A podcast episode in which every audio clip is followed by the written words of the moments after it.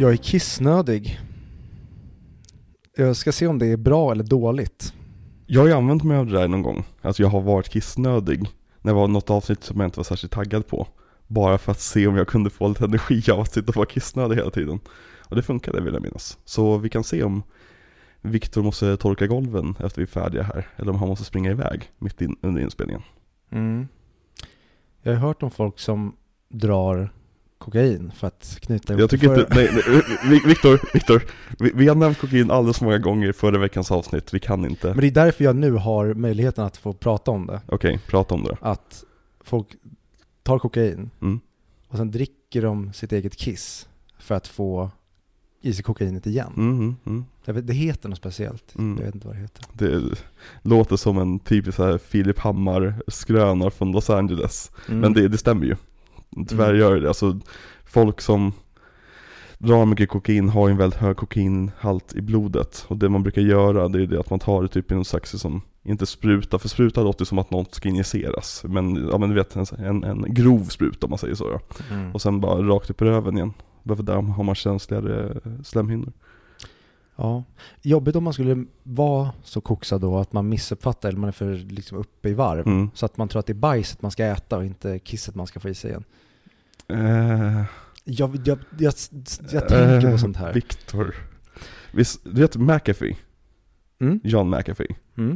Hur han lämnade sitt imperium i USA för att åka till någon liten by ute på sydamerikanska landsbygden för att perfektera hur man tar crack cocaine på rätt sätt.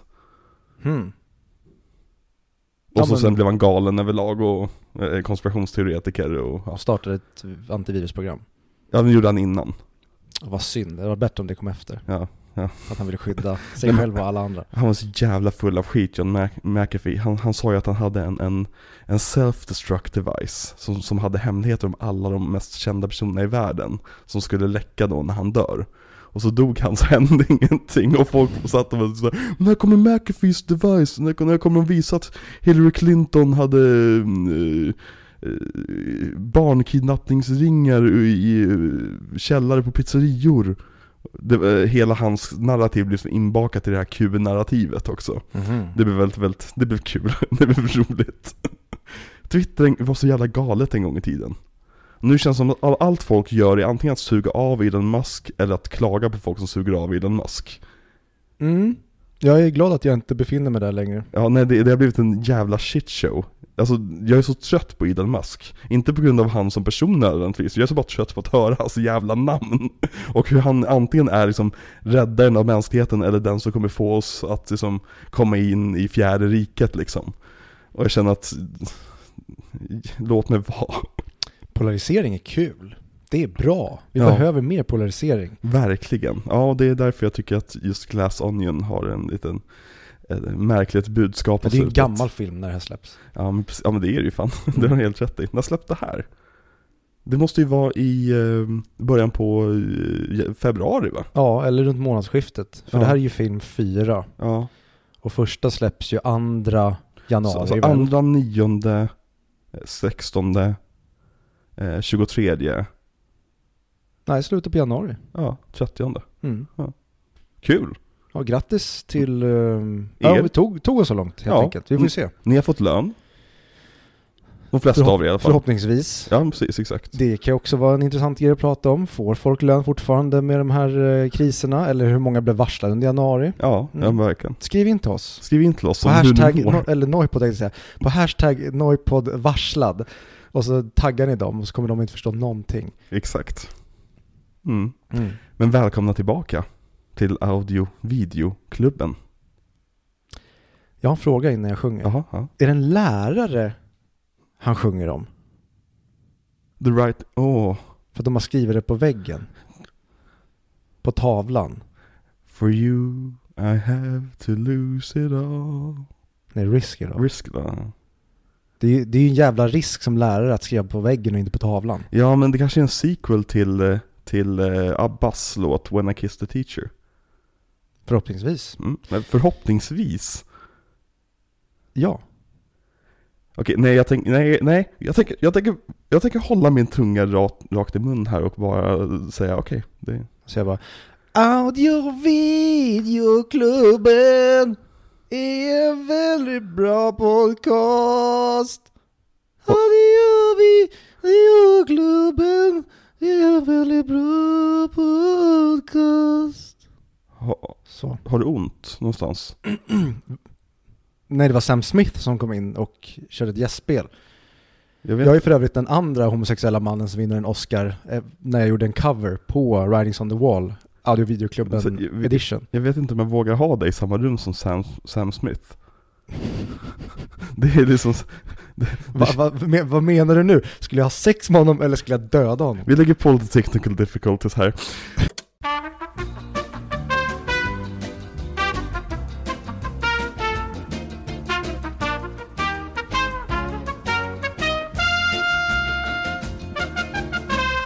Välkomna tillbaka till Audiovideoklubben där vi pratar om Daniel Craigs Bondfilmer.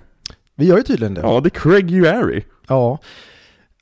Hade jag haft Asperger hade jag sagt att men då kan vi inte prata om No Time to Die för den kommer ju släppas i februari. Och det blir inte Craiguary. Ja.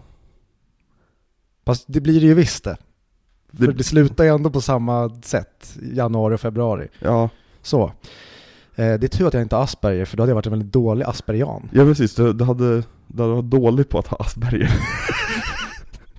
Jag vet inte alla liksom, om man säger normala inom citationstecken, inte de som är dåliga på att ha Asperger. Ja, så kanske det är. Ja. Mm. Att det naturliga tillståndet är Asperger. Ja, det är klart. Men gud, nu kan vi lämna det här samtalsämnet. Vi ska prata om Spectre. Just det, för förra veckan pratade vi om någon film som heter Skyfall. Mm. Och då, vi får inte gå tillbaka till Skyfall för det kommer få in mig på crack cocaine och så. Vi vill inte att Victor ska komma in på cocaine. Nej. Cocaine. Jag känner att om jag skulle testa kokain så skulle jag bli en addict på 2 minuter och sen skulle jag aldrig komma tillbaka. Jag har spenderat den senaste veckan med att liksom bara detoxa Victor sen förra veckans avsnitt. Mm. Liksom att säga till honom att nej men alltså här, du kan få käka lite socker så att det är också ett vitt pulver. Så att han får lite liksom, igenkänning i det. Mm. Nej, men vi ska prata om den fjärde Bondfilmen. Ja! Den fjärde Bondfilmen är Daniel Craigs lilla Bond-serie. Det kommer vi prata om nästa vecka, men han var ju den som var Bond längst. Vilket känns märkligt. Ja, för hans... Och det kommer vi också prata om nästa vecka. Men den här serien har känts lite pluttig för mig. Eller hur? Det har känts lite grann så här, var det här allt? Eller hur? Och den känslan inleddes väldigt mycket med den här filmen som vi ska prata om idag. Kolla hur jag leder tillbaka allting till säcken. Mm. Vad har hänt sen sist? Ja, Skyfall blev en superduper megasuccé. Det kan man säga. Och Daniel Craig började genast komma ut och säga saker som att han hellre dör än att spela James Bond igen. Och det var väldigt osäkert på om han ens skulle återvända. Mm. Vilket han inte gjorde, eller? Jo. De kom med en stor säck med pengar. Just det, den där tekniken, ja. Vi får hoppas i alla fall att han är trygg nu med Bondrollen och att det här inte händer igen inför nästa veckas film. Mm. Ja. Men Sam Mendes återvände efter mycket om och men. De försökte få in lite andra regissörer, som till exempel Nicholas Winding Refn. Det hade ju varit kul på förhand. Jag tror inte det hade varit så kul på riktigt. Jag älskar Nicholas Winding Refn, men... jag har så svårt att se honom göra en Bondfilm. Samtidigt, vad fan, det han gjorde med Drive, klistrar på Daniel Craigs ansikte så hade vi fått en ascool Bondfilm typ. Ja, men jag tror att han skulle vara kul för honom att göra en Bondfilm, men jag tror inte att det skulle vara den Bondfilmen alla vill ha. Nej, och det kanske man kan komma in på, för nu är ju ändå Sam Mendes som gör veckans film igen. Och den skiljer sig väldigt mycket, framförallt i ton, från Skyfall. Och frågan är då om Nicholas Winding Refn hade gjort den, då kanske hade blivit ännu mer åt Skyfall-hållet. Och det kanske inte hade varit rätt väg, det kommer vi aldrig få veta. Men frågan är om Spectre-tonen vi fick nu, om det var rätt väg att gå. Speciellt med tanke på, ursäkta mig, nästa vecka. Mm. Ja. Ja, mm. Okej, så här. Ja. För att, den här veckan och nästa veckas film hänger ju väldigt tajt ihop. Ja, och därför skulle jag vilja att vi verkligen inte försöker från och med nu att säga det kanske vi får se nästa vecka. Nej, utan nu, försöker vi verkligen... nu pratar vi om det vi vill prata om och så pratar vi kanske om det igen nästa vecka med mer kontext bara. Ja, och försöker hålla oss i att så här, det här är 2015. Ja. Vi vet inte mer än den här filmen. Vi får i så fall bara tracka bakåt. Vi kan inte tracka framåt. Nej, exakt. I så fall får vi bara önska vad eventuellt kommer framåt. Vi kan prata om eventuella kopplingar med den här filmen och nästa film när vi kommer till nästa film helt enkelt. Ja, och vad den här filmen gör för konst och jävla setup för nästa film. Hur som helst, vad har du för relation till den här filmen, Viktor Landegren? Det här var ju då den första Bondfilmen jag såg på bio. Såg inte vi tillsammans? Jo, det tror jag att vi gjorde. Du, jag och typ Jonas har för mig. Nej. Jonas har jag inte varit på bio med. Nej. Men jag vill minnas att du och jag såg den här. Ja. Och jag ska säga det, jag skojade. Det här var den andra Bondfilmen jag såg på bio. Ja, för Skyfall var den första. Exakt, jag berättade det förra veckan tror jag. Men jag var så jävla hög på kokain förra veckan så jag vet inte vad jag sa. Varje Bondfilm du sett är som den första Bondfilmen du någonsin sett. Mm. På grund av din minnesförlust. Ja. Du kan nämligen inte skapa nya minnen utan du kan bara minnas fram tills du upptäckte din fru död i ett badkar. Och sen dess har du behövt skriva massa lappar och tatuera dig på din kropp för att komma ihåg saker. Mm. Eller så blev jag ju faktiskt framad för mordet på min fru och hamnade i fängelse. Mm. Och sen så hör en annan person erkänna mordet på min fru innan han blir flyttad till samma fängelse som mig. Mm. Och då ska vi alltså gå till fängelsechefen och berätta det här så att jag kanske kan bli rentvådd och sen få komma ut. Men jag tror inte det kommer hända. Och framförallt skulle man göra en film av det där så tror jag att det skulle bli en flopp. Ja, jag tänker att din fru liksom, hon dog långt innan din story startade här. Mm. Och nu ska du åka ut i rymden och du ska lämna dina barn ensamma. Bara på jorden liksom. Och det är väldigt mycket konflikt och väldigt mycket känslor där, men kärlek är ju naturkraft som vi alla vet så. Mm. Ja. Typ så. Okej.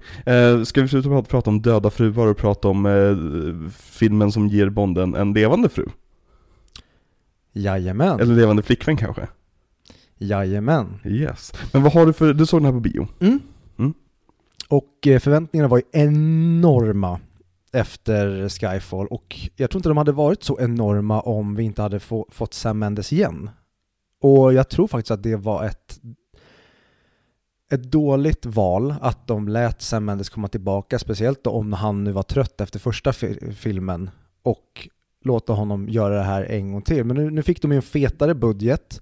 Men den här filmen var ju tydligen också väldigt kantad av mycket problem. Men det hade varit intressant att se någon annan få göra alltså Skyfall 2 eller så här, okej, men nu har vi Skyfall i ryggen och nu kanske vi ska på något sätt kanske knyta ihop de här filmerna för första gången känns det som. Det var kul att se någon annan regissör och sen låta Sam Mendes komma tillbaka i No Time to Die. För det tror jag hade varit, vi hade nog fått en mer hungrig Sam Mendes inom citationstecken i alla fall, en Sam Mendes som hade känt att jag vill kanske avsluta det snarare än att jag ska fortsätta det. Sen så känns det här också så här, det känns som att de halvhjärtat gör en lite det är, så här, det är en avslutning men det är fortfarande inte en avslutning. Det skulle kunna vara så att om Daniel Craig inte vill komma tillbaka för det var väldigt, väldigt stor chans att det skulle hända så skulle vi kunna avsluta med den här filmen. Och vad vi vet så kommer han inte tillbaka utan det här är ju den sista Daniel Craig-filmen. Men så jag hade väldigt, väldigt höga förväntningar på den här. Sen blev de ju ännu högre, eller jag vet inte om de blev högre, men min pepp ökade när de då inte fick tillbaka Roger Deakins utan valde Hoyte van Hoyte istället. För att det han hade gjort med kan inte prata längre. Det han hade gjort med Interstellar var ju fantastiskt. Ja, men Hoyte han är ju svensk. Invandrare. Ja. Så att han är inte svensk. Fast han är åkt tunnelbana. Ja, så. Ja. Nej, men han, det är väldigt kul att se hans karriär liksom explodera i Hollywood. Tillsammans med typ Lin Sandgren också. Ja, undrar om han ska få fota Bond någon gång. Ja, verkligen. Nej, men så, jag var ju i samma läge som dig. Ska Hoyte filma? Okej, alltså när Deakins liksom har visat vägen med förra filmen att man kan också göra en Bondfilm gigantiskt jävla snygg. Då så här, och så ska vi ge Hoyte det den leksakslådan också. Och det här är för övrigt den sämsta scenen i filmen, men det kommer jag komma in på sen om du vill. Men jag var jättetaggad på den här filmen. Mm. Jag i och med Skyfall hade kommit och den var sån jävla bomb av liksom good times. Den var så kul film att kolla på. Det är en bra film liksom. Och så var det hela det här med att Spectre skulle återintroduceras också. För nu hade de äntligen efter mycket om och men fått tillbaka rättigheterna till Spectre och Blofeld och den vita katten och allt sånt där. Så var det verkligen så här, det var som upplagt för att det skulle göras en riktigt jävla grym Bondfilm. Och här var man ju inte, vill jag minnas, man var inte mätt på Christoph Waltz heller. Nej. Så när man hörde att han castades i rollen som skurk, det var ju som gjort för det. Bara, oh my god. Och det kan jag säga nu med facit i hand. Mm. Både Javier Bardem och Christoph Waltz. Mm. Det känns så gjort på förhand. Som att vi har redan bränt ut skurkljuset på de här skådespelarna. Mm. Det hade varit mycket roligare om de hade gjort någonting fräscht. Mm. Som inte hade varit så här, han är känd för att spela den skurken och den skurken och den skurken. Utan ta någonting då, kanske mer då Heath Ledger-aktigt. Att folk undrar, vad i helvete är det ni har kastat? Ja, men Christoph Waltz och Daniel Craig ser väldigt mycket ut som bröder. Så det är kanske därför de... För alla vet ju att Blofeld eller jag menar Franz Oberhauser eller Blofeld, beroende vilken scen vi är i. Ernst Stavro Blofeld heter han, va? Ernst Kirchsteiger. Ja. Ja. Och jag vill säga Ernst Kirchsteiger spelar skurken på en film. Verkligen. Alla hade bara blivit vänner. Han är så obehaglig. Va? Ja, men jag fattar vad du menar. Nu säger vi, va? För att han är otroligt behaglig mysfarbror.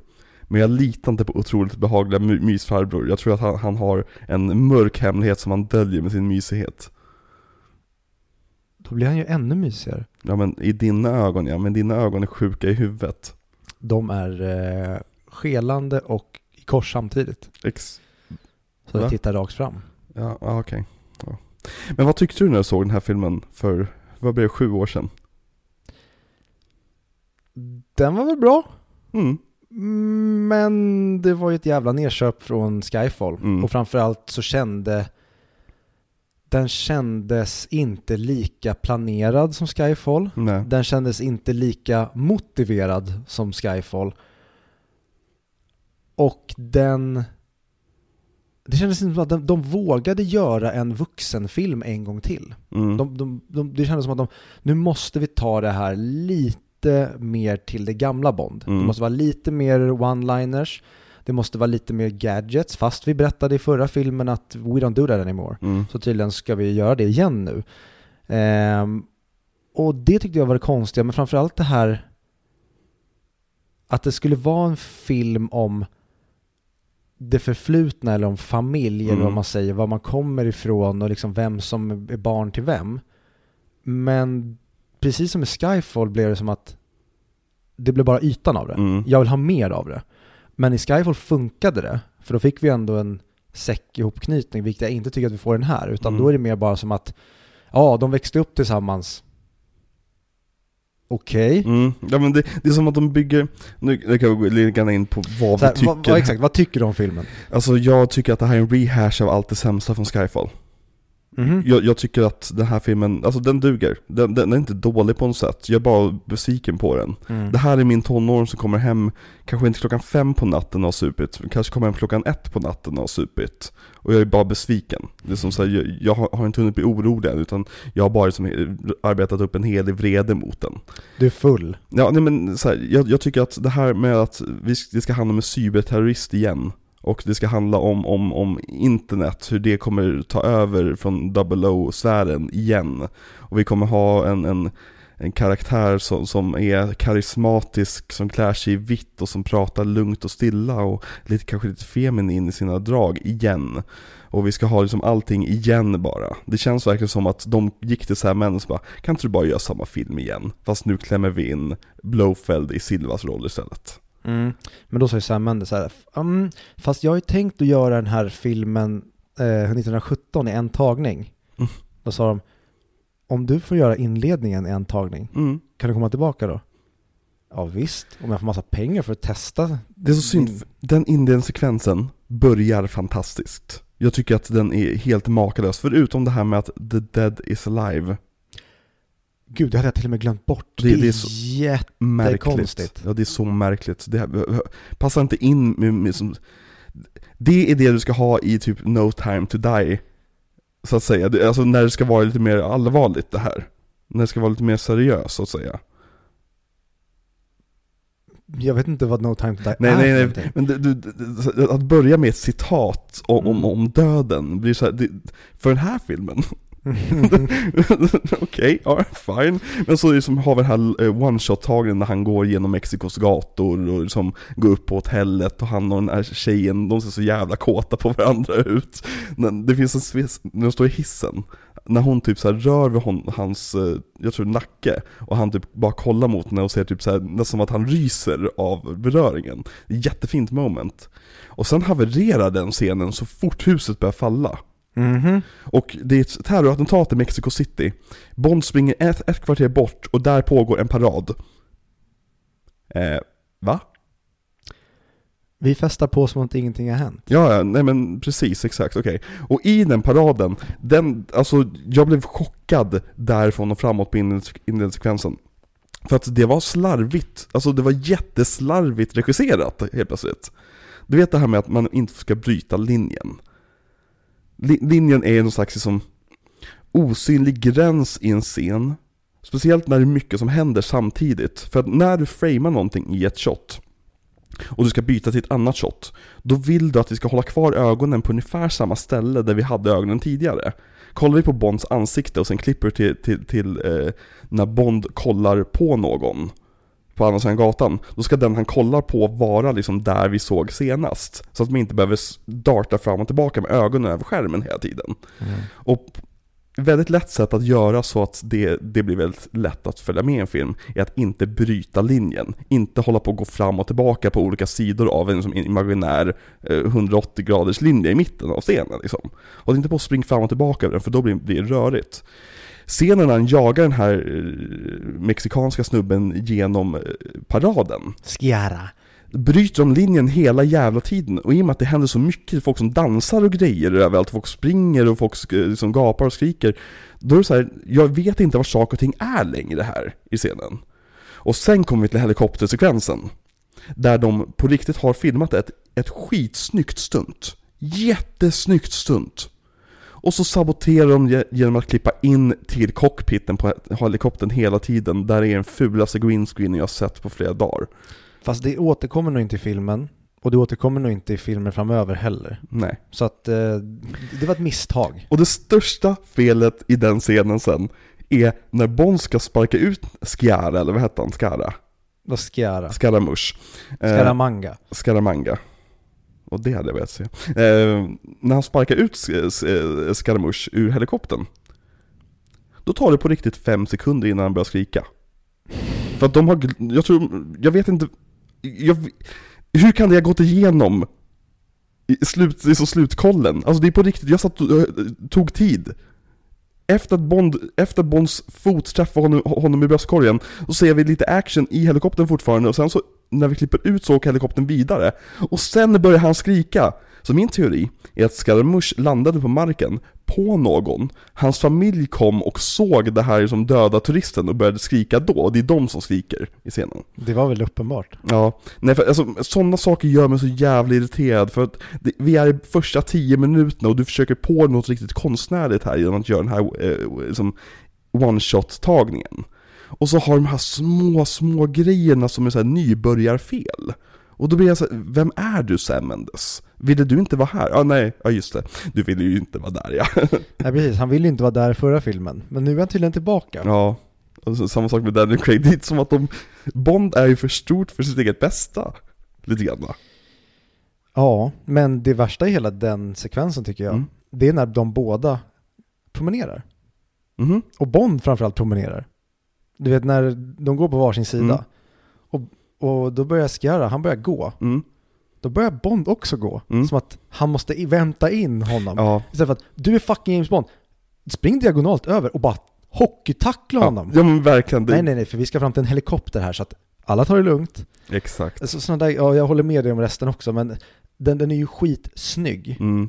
Men som du säger, regimässigt så är den ju Det är som att de inte hade riktigt den tiden de ville. Nej. Och bara så här, ja, men ska vi filma här? Men det går inte riktigt. Vi har inte möjligheten med alla de här statister. Du får 2 dagar. Men jag behöver 2 veckor. Mm. Du får 2 dagar. Okej då. Fokusera på första 5 sekunderna. Ja, eller 5 minuterna. Men för att se när han hoppar ut från fönstret. Mm. När hon typ så här... Where are you going? Mm. Man ser vad hon går ut genom fönstret sen liksom på fönsterkanten ner över taket. Det är assnyggt tycker jag. Mm. Och jag tycker att även CGI funkar jättebra där. Alltså jämfört med vad det hade kunnat vara.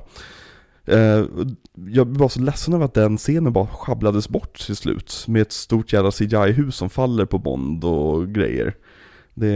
Mm. Och vi får ju se då direkt vad det är för ton vi sett den här filmen när han landar på soffan. Mm.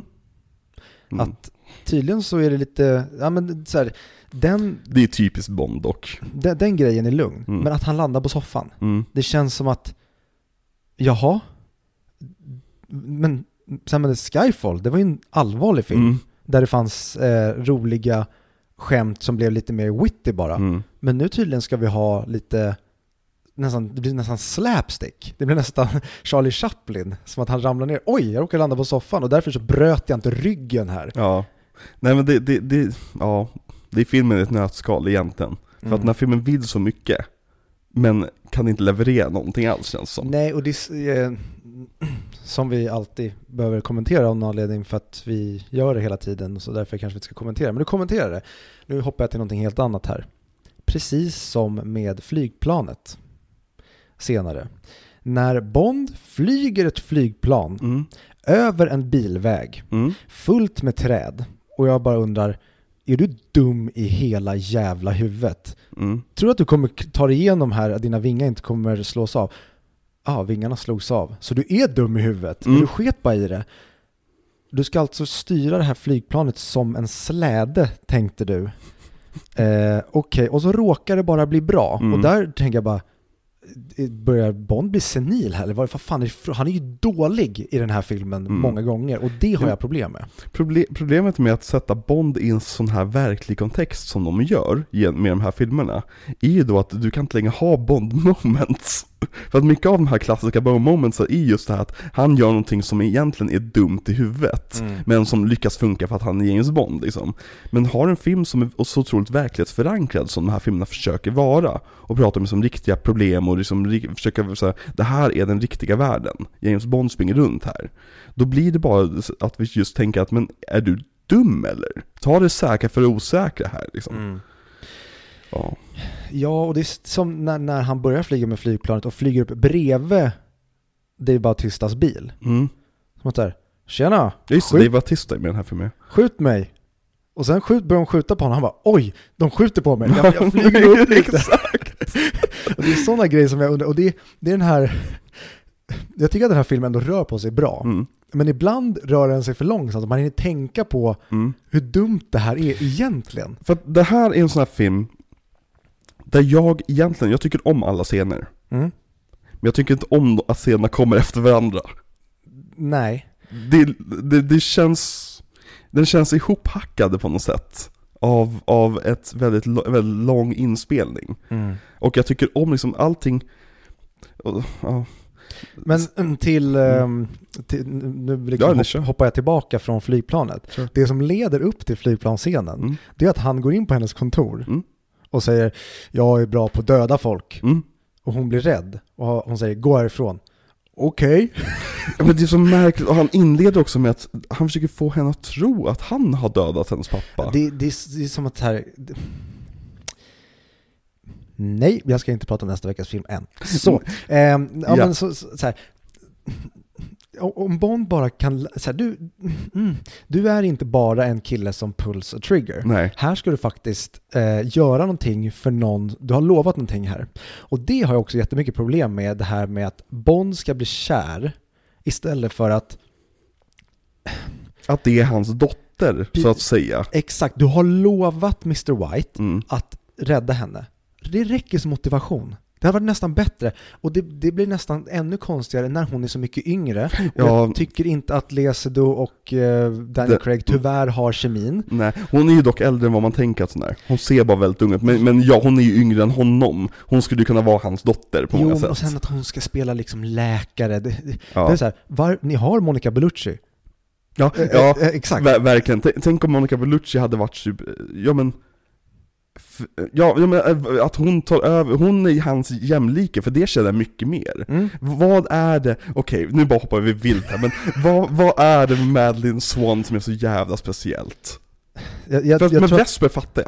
Vesper fattar jag vad som är så jävla speciellt. Det är grundproblemet. Ja. Det är att vi har en hel film som spenderar tid med Bond och Vesper.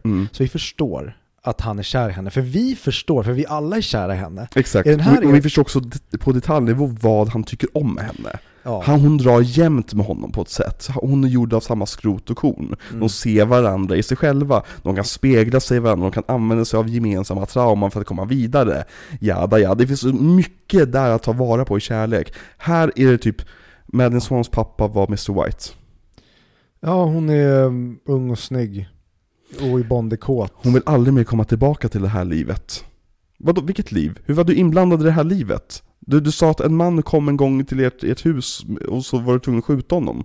Hoppas att vi inte får se det nästa vecka dock.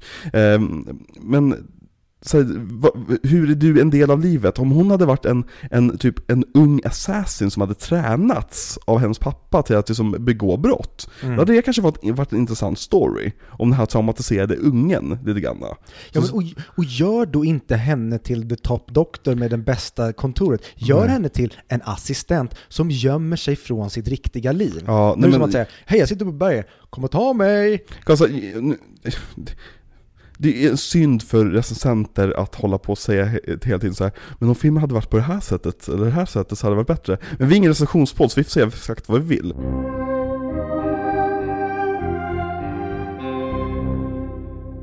Jo, men jag har lite grann av en dröm att filmen börjar. Det är 60-tal. 1962 kanske till och med. Bara för att du drar tillbaka som en referens till Bond. Tidsresande. Håll käften. År 62. Vi ser en man i grå kostym, i svart hår, gå in på kanske ett kasino. Har han glasögon designade Tom Ford? Nej. Och hans älskare sedan 16 år tillbaka har dött. För en annan film som utspelas 1962 där det händer. Okej. Ja, nej. Han går in på ett kasino. Han beställer en vodka martini, shaken, not stirred. Sätts sig ner vid ett bord. Vi ser honom bara bakifrån hela tiden. Och sen så är det att han följer efter någon. Och det är en fight-sekvens. Han dödar någon som är som en spion eller någonting. Och sen får vi reda på att det här var en Spectre-agent. Vi ska tänka, det är James Bond här som vi ser. Det är som Bonds företrädare eller vad som helst. Men nej, det här är en Spectre-agent. Sätt upp tidigt att Spectre och MI6 är två sidor av samma mynt.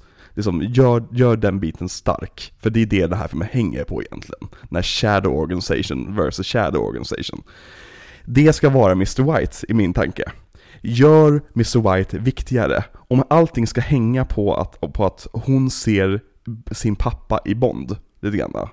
Gör då Mr. White till en äldre person först och främst, men som också har varit mer av en James Bond-typ. Skapa oss lite paralleller med en Bond och det hon ser som sin trygghet. Och sen kanske liksom hur han, alltså man kan prata jättemycket om det som så här, men Bond är dömd att vandra samma väg som Mr. White. Bond är dömd att aldrig kunna vara en god familjefar, men sen så kanske han visar hur han är annorlunda än vad Mr. White var genom filmen och så vidare. Om vi ändå ska ha den här relationen mellan Madeleine Swann och James Bond, gör någonting intressant med det. Jag tycker bara att de kastar bort det. Det är som att de upptäckte halvvägs att, men hon måste ju vara dotter till en skurk. Mr. White lever fortfarande. Och så här, en dansk man fick en fransk dotter som bor i Norge. Ja. Och jag vet inte hur saker och ting hänger ihop här längre, Viktor. Så Viktor, pitcha den här filmen för mig. Okej. Kommer ihåg den här killen från förra filmen? Ja. Hans mamma dog ju. Ja, ja precis. Och slutade ju filmen med att han fick ett uppdrag. Okay. Så han skulle ju ge sig ut nu på ett klassiskt James Bond-uppdrag. Ah, nice. Okay. Så du menar att den här filmen kommer bara vara som ett standard Bond-uppdrag som inte kommer vara liksom typ det viktigaste uppdraget någonsin. Han kommer inte få reda på massa hemligheter om sin familj. Han kommer liksom inte att MI6 är korrumperat på något sätt. Det kommer inte vara massa grejer om så här överstatlig liksom, verksamhet eller hackers och grejer, utan det är bara ett vanligt Bond-uppdrag, va? Nej. Vi skiter i det. Jag har en bättre idé. Okay. Han är i Mexiko. Okay. Han åkte till Mexiko på egen hand. Okay.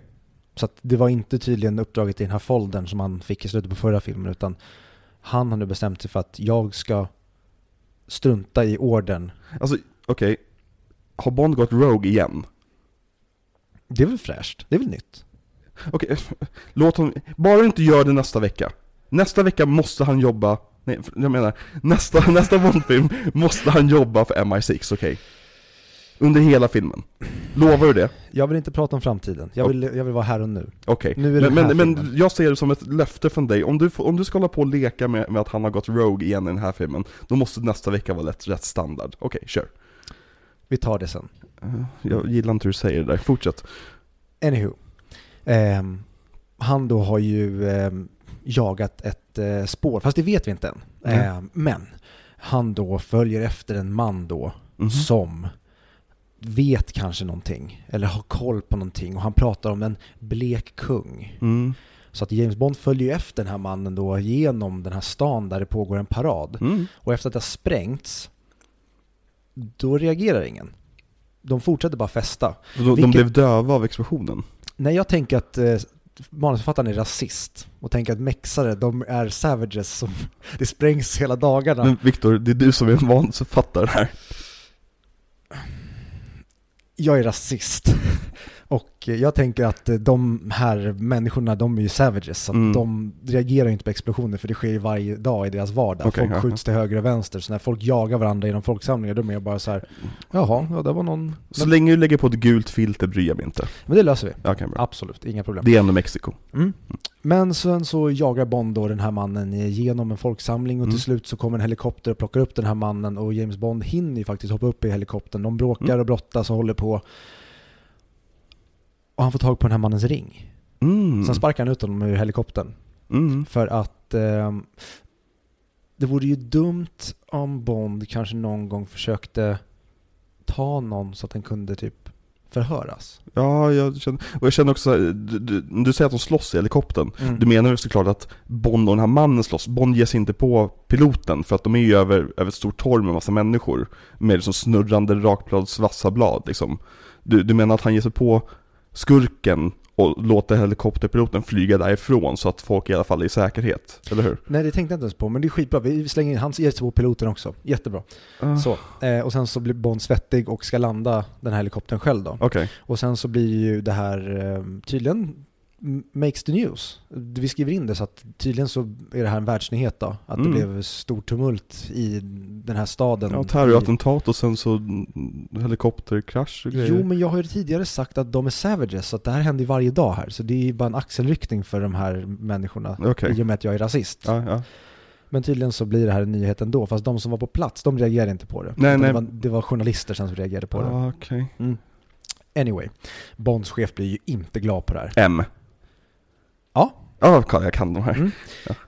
Det är ju han från förra filmen som vi trodde var ond i förra filmen. Så ja, men precis. Var en good guy. Okej, en note för mig. Skriv inte in en till ny chef som är ond. För att det känns lite som rehash från förra filmen. Jo, vi har haft lite för lång tid med Mallory. Han har varit med lite för länge i den här franchisen. Alltså vi behöver... Han har ju precis kommit in. Skulle inte han vara liksom den klassiska M åt Bond? Nej, just det, de godkände inte mitt förra filmmanus där det var en hel film emellan det här. Okay. Nej, jag kastade det på brännhögen. Okej, M. Ja, men då får han veta tydligen att det finns en ny kille som heter C, som tydligen, C står tydligen för slarvig. Eller kant.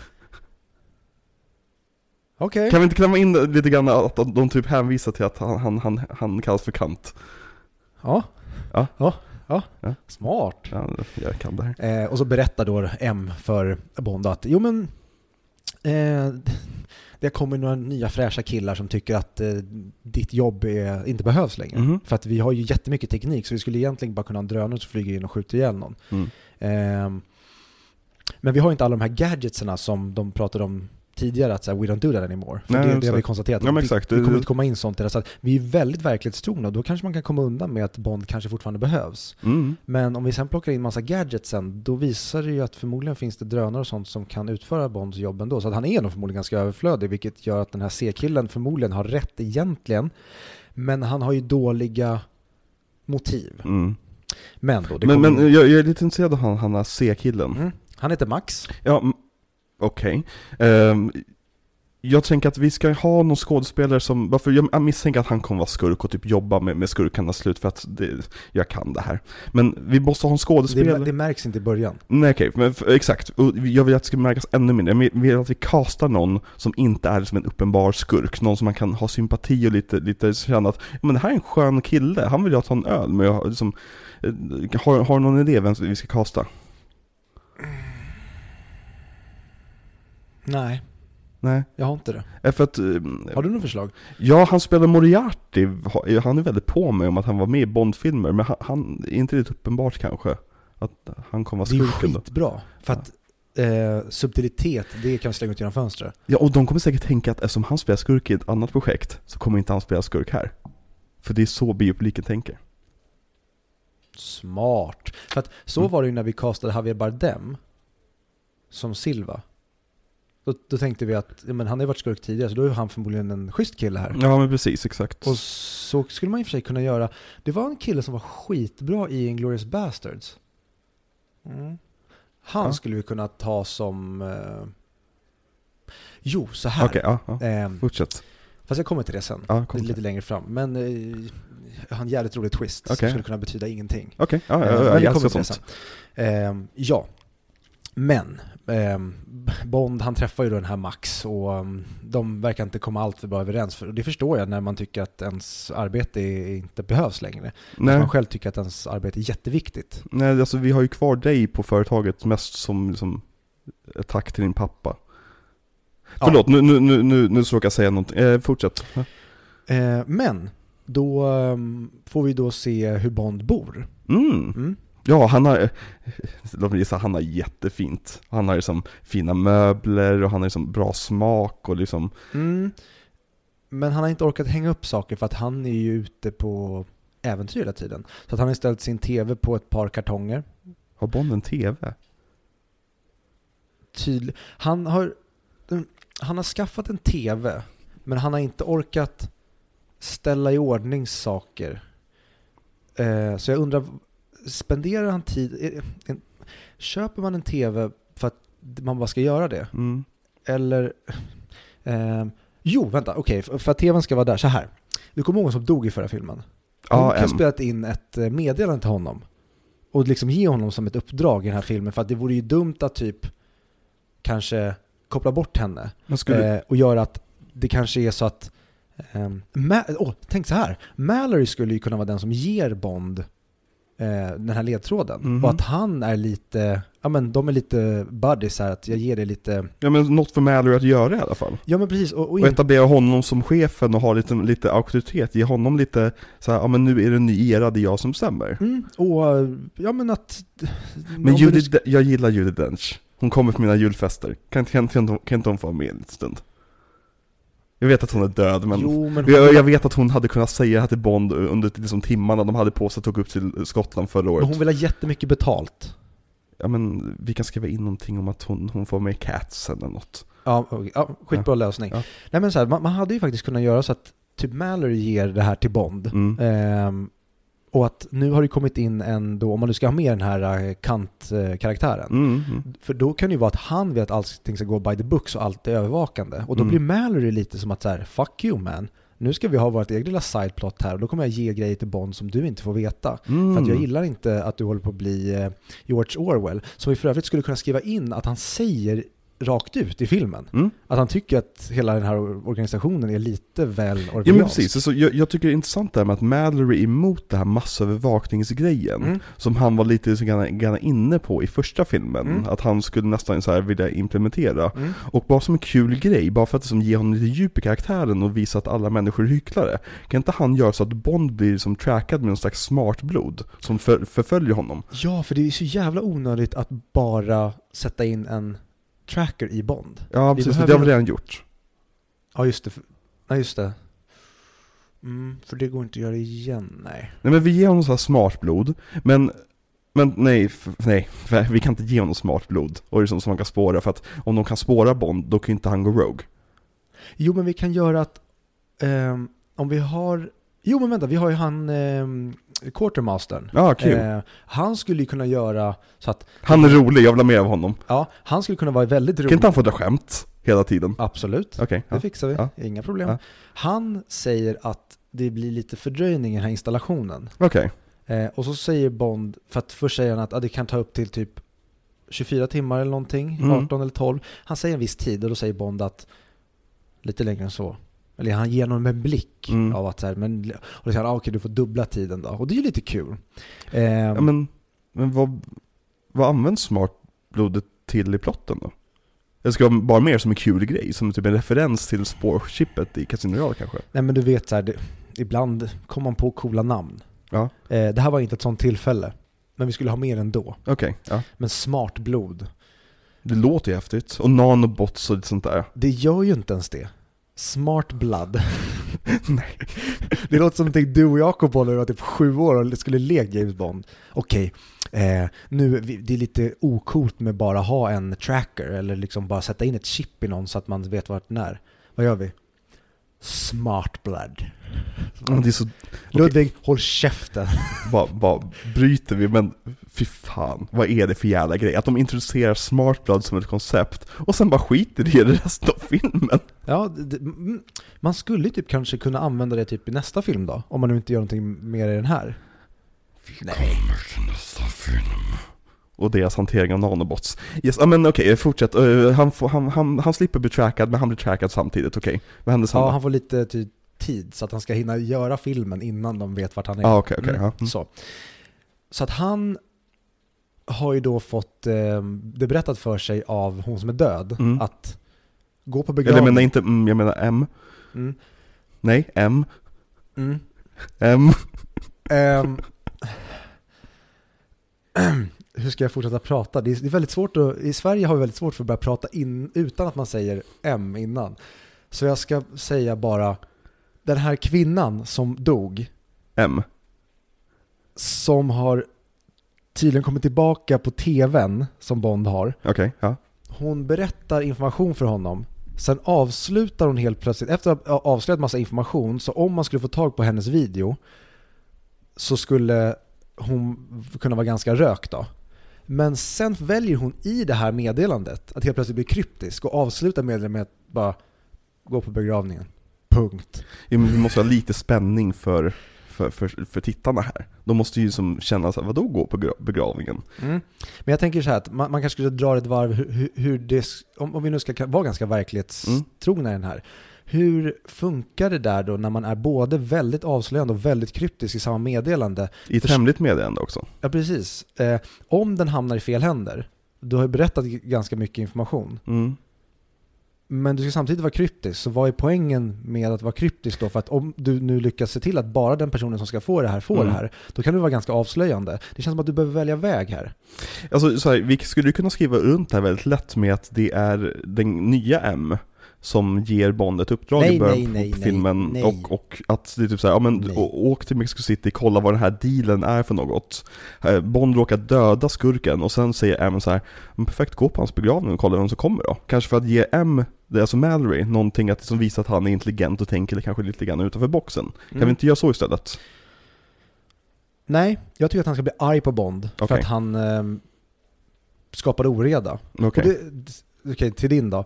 Det skulle han kunna bli ändå. Och säga så här, det här var jävligt osnyggt skött, James. Din jävla slarver. Gå på begravningen.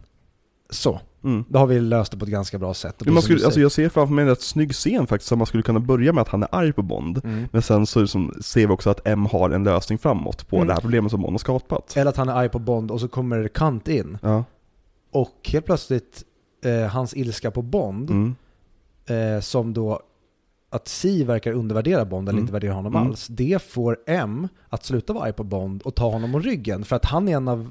Nej, men okej, nu det här blev jätterörigt.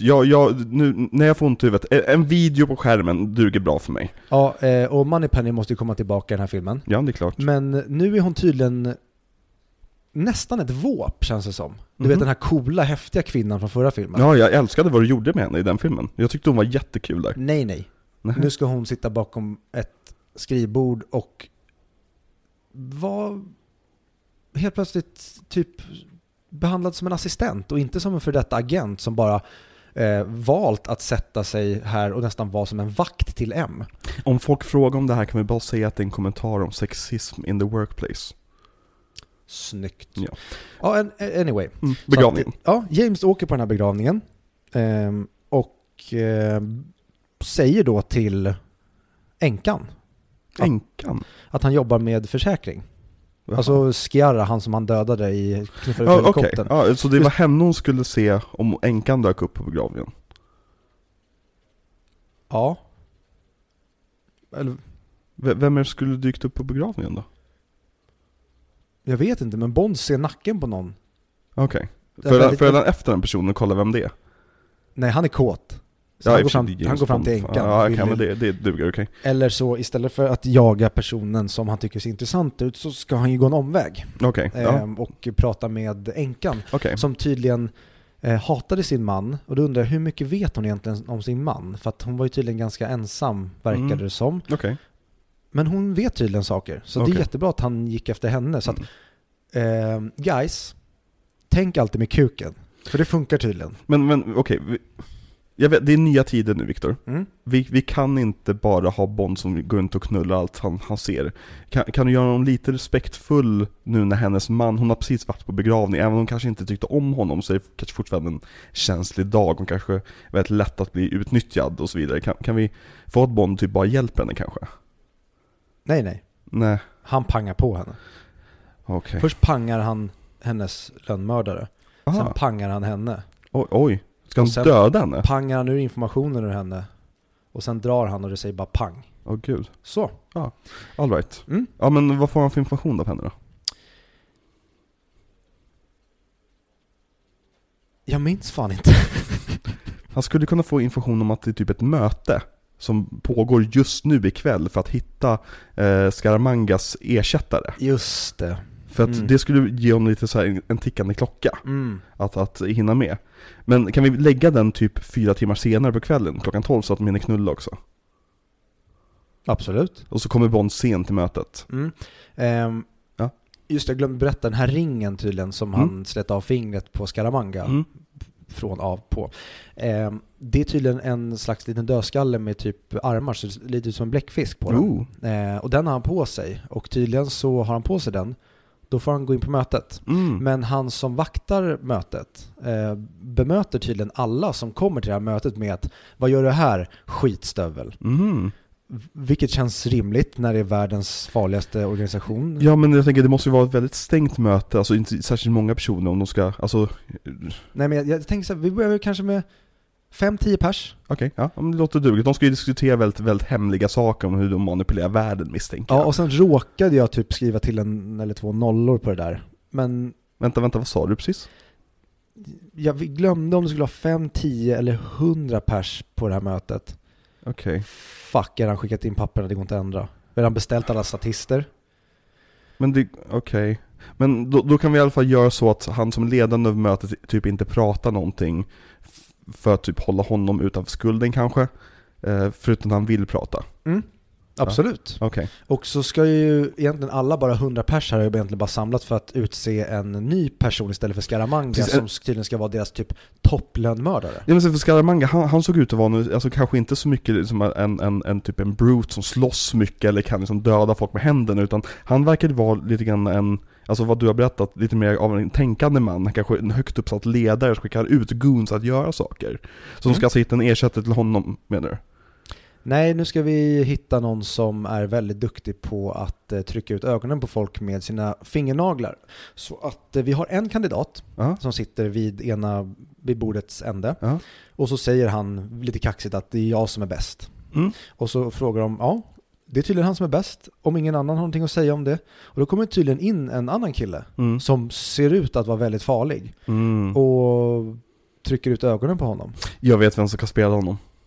Så här, i helgen så hade jag kokainrace med lite kompisar. Och jag och vi spelade poker. Och jag förlorade mot min polare Dave. Kan inte han få, då slipper jag ge honom massa pengar. Kan inte han bara få spela bondskurk här istället? Absolut, ja. Jag är på. Du behöver inte ge några lines. Alltså han skådespeleri just nu är rätt shit. Så det en line räcker liksom. Men det är lugnt liksom. För att om han bara ska vara en stor biffig hejduk.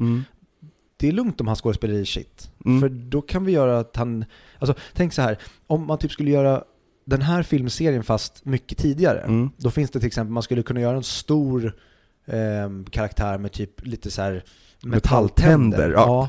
Great minds think alike. Som spelar som en jättestor man. Ja, som har jättestora fötter. Eller typ en liten kort snubbe med hatt som hugger av huvudet på folk och grejer. Och de kanske inte är skitbra skådisar. Nej. Men det kanske är lite av poängen. Kul. Så att vi kan ju göra det här också. Ja, men jag ringer Dave. Det räcker inte med att han bara ska vara stor och läskig. Utan jag tycker att han ska ha stora silvriga metallnaglar som vi inte gör någonting med. Ja, men precis, för då kan vi sälja leksaker. Fattar hur många barn som kommer vilja köpa naglar i julklapp. Vi släpper det med Barbie-kollektionen tycker jag. Ja. Så, vidare. Men James har ju då kommit in på det här mötet för att han visar ju ringen för den här dörrvakten, så kallar han för skitstövel. Och kan inte Bond dra ett skämt om att han är mussepigg? Jag tycker om Musse. Mina barn tycker om Musse. Gör det. Lätt. Jag skriver in det. Och sen när Bond har gått in då, så visar det sig att de vet att han inte har där att göra. Så att Bond är tydligen dum i huvudet. Vänta. Så varför var vakten så otrevlig mot dem då för? För att han inte hade så bra pokerface från början. Det hade kunnat vara bra om han hälsade på honom jättetrevligt. Ja, men och liksom fick honom som att känna sig bekväm och säker. Ja, exakt. Men du kommer ihåg det här med videon innan med hon tanten. Ja, precis. Där vi liksom, vi sände dubbla budskap. Vi vet inte riktigt vad vi håller på med här. Nej, ja. Men vi fortsätter på det spåret. Okay. Så att han är otrevlig och sen så vet de tydligen att han inte hör hemma där. James då, han går in på det här mötet och ser att det är jättemycket folk här. Det får nästan lite så här, lite sektmöteaktigt. Tänkte det. Det är en så här jättefin lokal, väldigt liksom väldigt snyggt ljussatt med mycket skuggor, så det känns inte riktigt som att det här är FN:s möte där hela salen är väldigt upplyst och alla ska se vilka alla är, utan det är som ett anti-FN. Lätt, det kör vi på. Ja, det skulle också klara varför så många är där. För det är så många som måste veta allt där. Och så kan de gå igenom detaljer om hur man manipulerar så här, drog, som medicinproduktion och om allt dumt vi har gjort i världen. Prostitution av kvinnor. Vi bara sammanfattar allt det dumma vi har gjort under året, bara så att någon lätt person bara skulle kunna spela in med en inspelningsmackapär eller någonting. Men vi kan, om folk skulle fråga, skulle du kunna säga att de är typ en EMP över huset så att ingenting kan läcka eller någonting. Vi skiter i det där. Men okej, Bond på mötet. Vet du man skulle kunna ha i nästa film? Man skulle kunna ha som en typ sköld. Så att om man inte har deaktiverat skölden eller fällt upp luckan, då studsar missilerna. Så det kan vara en sån grej här också. Det är ingen som har fällt upp luckan här. Så att ingen kan ju ta ut eller in information därifrån. Om man inte hoppar ut genom fönstret och springer därifrån. Men det kan man använda till annat. Vi spelar inte in. Men så kommer in en kille som man inte ser först vem det är. Det är jävligt coolt ljussatt för att man ser inte hans ansikte. Men för någon som har kanske sett typ Christoph Waltz, den tidigare filmen, så ser man direkt att det är Christoph Waltz. Och så har de typ släppt det kanske tidigare i marknadsföringen att Christoph Waltz är med. Så att det blir inte riktigt en reveal som man till exempel när man inte visste att Matt Damon var med i Interstellar och man ser att han helt plötsligt är med. Att det blir som alla bara gaspar. Jag hade glömt bort att han var med i Interstellar. Vilket är en bra version av det. Exakt, men nu är det bara helt plötsligt så att James inte känner igen den här personen. Tittarna känner igen den här personen. Men vi vet inte riktigt hur hur det är relevant. Nej. Men det är Christoph Waltz, att förmodligen är han ju viktig för filmen. Mm. Ja, men Christoph Waltz är ju jättebra på att liksom spela karismatiska skurkar som har liksom kanske lite mer... Alltså han lyckas ju få folk att sympatisera med en nazist. Mm. Om man säger så. Alltså han är ju expert på att liksom kunna få en genomvidrig person att verka lite mer mänsklig. Mm. Så jag tycker vi har med honom här, och han kan ju göra... Alltså för att säga, jag ska bara lägga alla kort på bordet. Vi har fått tillbaka rättigheterna till Blofeld. Så jag vill ha Blofeld i den här filmen. Jag har sett ditt första draft. Men nu har jag ju jag ser att du har döpt honom till Franz Oberhauser. Och det är kul. Det är jättebra referens från tidigare Bondböcker. Jättebra, jag är stolt över dig att du har faktiskt börjat läsa. Men jag måste faktiskt tvinga dig. Han ska vara Blofeld. Jag löser det. Du löser det. Jävligt snyggt. Har du sett Star Trek 2 Into Darkness? Har den kommit? Ja. Du, kolla på den filmen så kanske får lite idéer på hur du kan göra namnrevealen. Ja, absolut. Mm. Mm. Jag löser det. Jag återkommer snart. Okej, bra. Mm. Men i det här mötet då så vänder sig den här mannen i skuggan upp och säger "Welcome James." Och James blir ju chockad att han är tydligen välkommen på det här mötet. Oj, vad kul. Mm. Fast han blir nog ganska rädd och backar ut, och sen så kastar han sig ut genom fönstret. Men innan han kastar ut, kan vi bara få en liten rehash på Musse Pig-skämtet? Snälla, mina barn tycker om Musse Pig. Okej då. Ja, tack. Jo, jag skulle också vilja lägga in så att det blir väldigt lite creepy att han i skuggan säger koko. Ja, så länge Musse Pig-skämtet kommer efter det och bara raserar all ton så är jag okej med det. Ja. Och nu gör du som jag säger. Okej, Bond flyr därifrån. Vad händer sen då? Han hoppar ut genom fönstret och ingen lyckas skjuta honom. För det händer tydligen inte. Okej. Men för någon efter honom eller? Mm, den här killen med naglarna. Ja. Mm. Snyggt. Min kompis Dave ska få någonting att göra. Ja. Ska de köra snygga... Ja, de ska köra snygga bilar. De kör skitsnygga bilar genom Rom. Mm. Och jag tycker det skulle funka kanon. Mm. Men då måste vi också få in att James, för att det är ganska trånga gator i Rom, han hamnar ju bakom en liten Fiat. Ja, okej. Ja, men det man alltid gör i Rom varenda helg, alltså det händer mig hela tiden. Men det jag brukar göra då när jag hamnar bakom en långsamt körande bil, det är att jag brukar köra typ av på någon sidogata och sen kör runt liksom, så hamnar framför mig ut. Gör han det? Vi får se. Okej. Men det är kul i alla fall. Mm. Det är humor. Ja, men för italienska gubbar är ju roliga. Ja, det ska vi ha den här filmen. Ja, de är kul. Smutsiga. Vi ska ha kul med Bond. Ja. För att det var ju ett sånt jävla förlorande koncept när vi var allvarliga i förra filmen. Mm. Så att vi skiter i det. Mm. Okej, ja, men sådana bilfighten fortgår i 20 km i timmen. I kanalen. Och så visade det sig att Bond, jag glömde att nämna, men Bond har ju snott den här bilen. Det är ju tydligen 009s bil. Mm, får vi se 009? Nej. Mm-hmm. Men vi kan återkomma till det här med agenters nummer och sånt kanske i en framtida film. Vi tar inte det nu tycker jag. Vi har alldeles för mycket annat som pågår. Ja, definitivt. Men den har tydligen lite olika gadgets som Bond testar. Mm. Och då finns det tydligen en knapp som är för atmosfären. Mm. Och det ska ju vara för att 009 ska lyssna på den musiken han vill lyssna på. Mm. Men det använder vi bara för humor. Vad är det för musik som spelas då? Det minns jag fan inte. Nej, inte jag heller. Jag vill först säga att det var någon klassisk musik, men jag vill säga att det typ var hiphop också, men jag tror inte det är något av det. Nej, alltså i mitt huvud är typ NSYNC, men det är bara för att jag tänker på scenen från X-Men 2 när han slår på radion och ser det Cyclops musik som spelas och han säger no, no, no och stänger av musiken. Har du sett den filmen nyligen, Viktor? För att det känns som att du har snott den här scenen rakt från den filmen. Nej, om jag går in på din Letterbox då kommer jag inte se 5 av 5 på X-Men 2. Nej. Okay. Ja, fortsätt, bilen hamnar i vattnet. Nästan. Okay. För att vi har ju de här knapparna i bilen som ser ut att vara från typ julkalendern i Sverige. Vilket jag gillar i sig, att det ser väldigt icke-integrerat ut. Men bilen är jättesnygg va? Ja. Ja, det är ju typ nästan en prototyp från Aston Martin som vi kan få dem att göra specifikt för filmen va? Mm. Ja. Så absolut. Tänker man att knapparna kanske skulle vara en del av bilen? Nej. Okay. Den har vi bara skruvat dit och stoppat in kablarna och installerat. Ja. Men då är den här då en feature som är först, så den skjuter ut eld ur rumpan på bilen så att skurkens bil börjar brinna. Det är ju ganska coolt, men we don't do that anymore. Fast tydligen gör vi det igen. För att nu har vi inte så mycket annat att komma med just nu. Men jag ska tänka ut någonting. Jo, och innan han kör bilen i vattnet så har han också en knapp där han kan skjuta ut sig själv i katapultstol. Åh, klassiskt. We don't do that anymore, but apparently we do. Ja, ja, precis. Det hade varit en grej om... Alltså, okay, låt mig rädda den här scenen från dig lite grann. För att hade han kört sin egna bil, alltså den första Aston Martin DB5, den såg vi var lite äldre och kanske utrustade med sånt de inte gör längre. Om man hade åkt den så hade det kanske varit lite mer logiskt att man saknade fanns med i bilen. Så ska vi inte bara ta den bilen istället? Nej, vänta. Aston Martin betalade oss 50 miljoner för att ta med den nya prototypen i bilen. Skitsamma, fortsätt bara.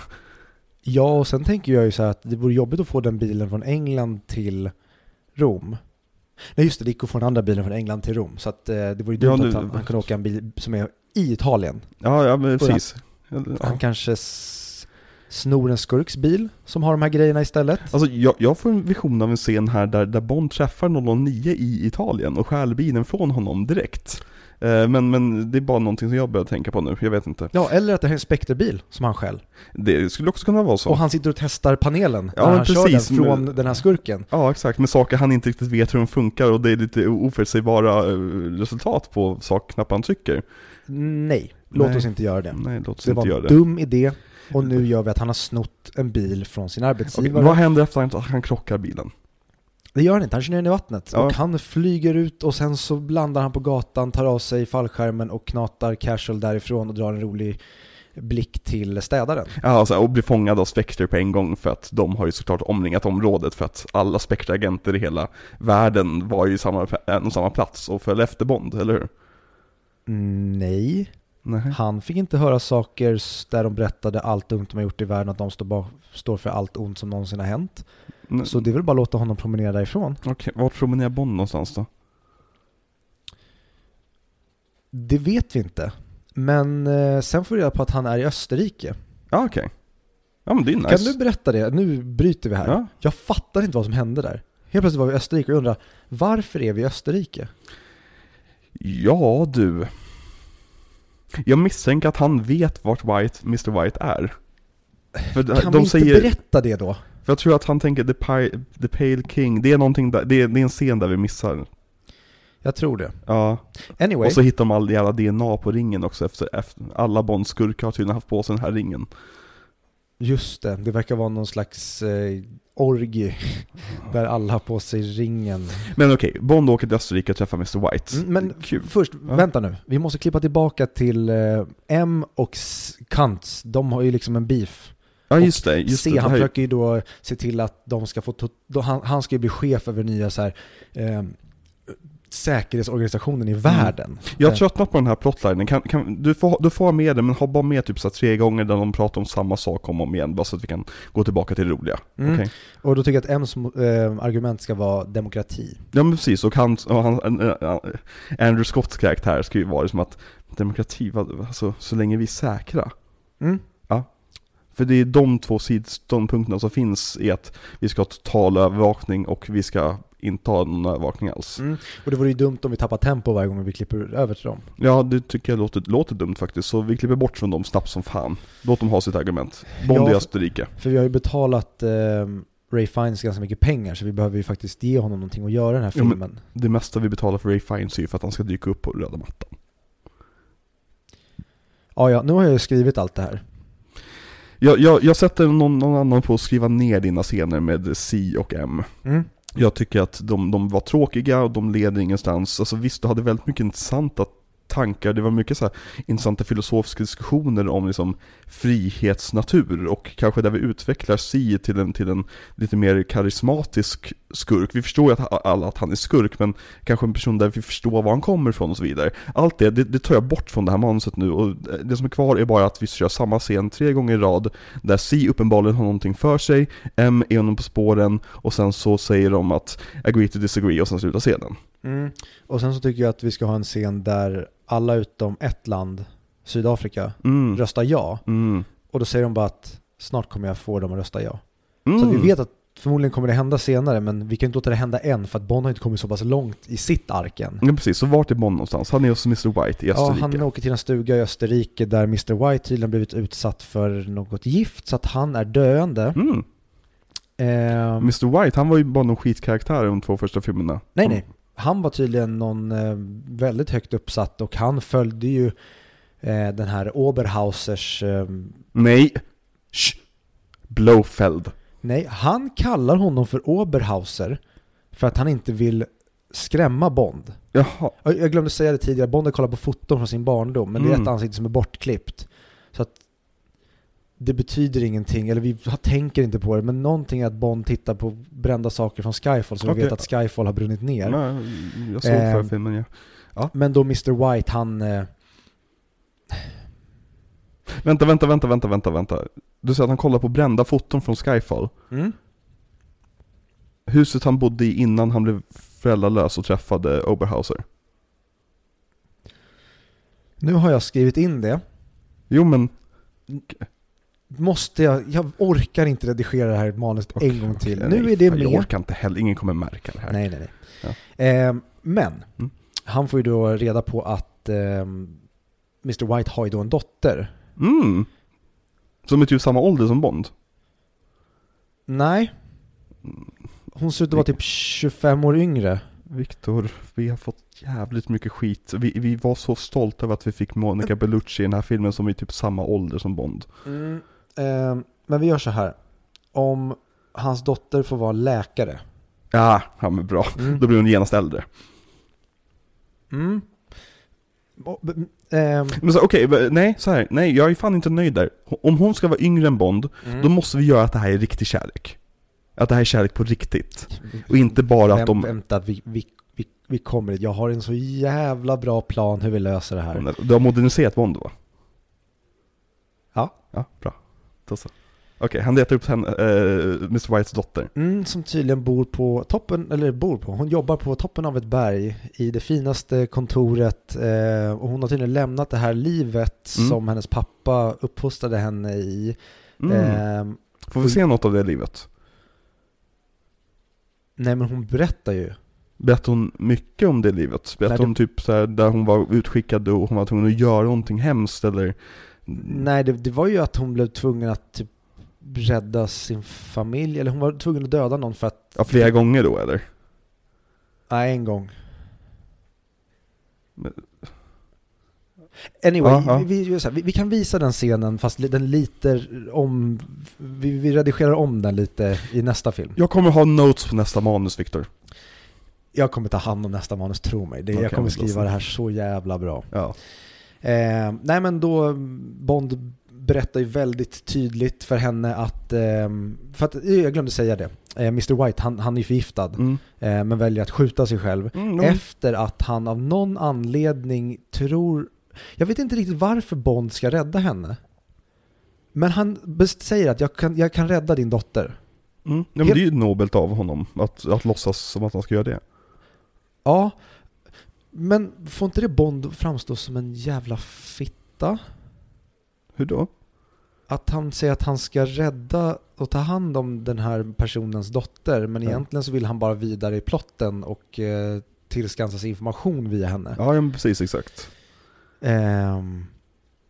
Skitsamma. Jag börjar bli uttråkad över. Kan vi inte klämma in Q i de här scenen också? Han kommer. Okej, bra.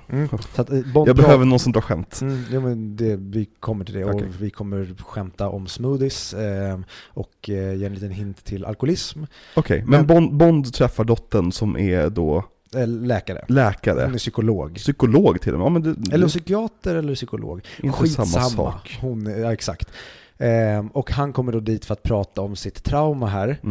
Men han på ett väldigt dåligt kommunikativt sätt berättar för henne att han dödade hennes pappa, eller hon tror i alla fall att han dödade hennes pappa, men det gjorde han ju inte, så att hon blir skiträdd, rimligt. Så han accepterar bara att gå därifrån, för hon säger att vakterna kommer om 10 minuter. Men han ska först gå ner till baren och supa lite, för att han har uppenbarligen misslyckats med sitt uppdrag. Ja, men ska inte han åka därifrån då, eller kanske försöka övertala henne under de 10 minuterna? Nej, men hon sa ju att Hon ville att han skulle gå. Men kan du inte skriva om scenen så att han inte börjar med att hota henne då? Nej, nu har jag skrivit. Jag mådde inte så bra när jag skrev det här. Så att nej, jag märker det, Viktor. Okay. Och han går ner till baren och ska beställa lite alkohol. Men då säger de att vi serverar inte alkohol här. Okay. Och då blir han lite sur på det. Och så när vakterna då kommer efter 10 minuter och ska ta med honom. Då ser han att tydligen så kommer han som jagade honom i Rom och tar Mr. Whites dotter. Åh nej. Ja, så att han var såhär, fuck. Min alkoholism tydligen, för att det var ju därför han inte orkade tjafsa med henne mer tidigare, gjorde att jag inte fick med henne, utan nu tar ju de henne. Så att, okej. Men innan dess så tänkte jag att vi tar in Q. Ja, men jättebra. Jag kom flygit dit fysiskt. Jag var med om en väldigt rolig grej när jag var i Alten senaste gången. Berätta. Att jag skulle gå av en skidlift. Men så kom det in jättemånga personer precis när jag skulle gå av. Så att jag inte kom av det. Kan inte skriva in en sån scen?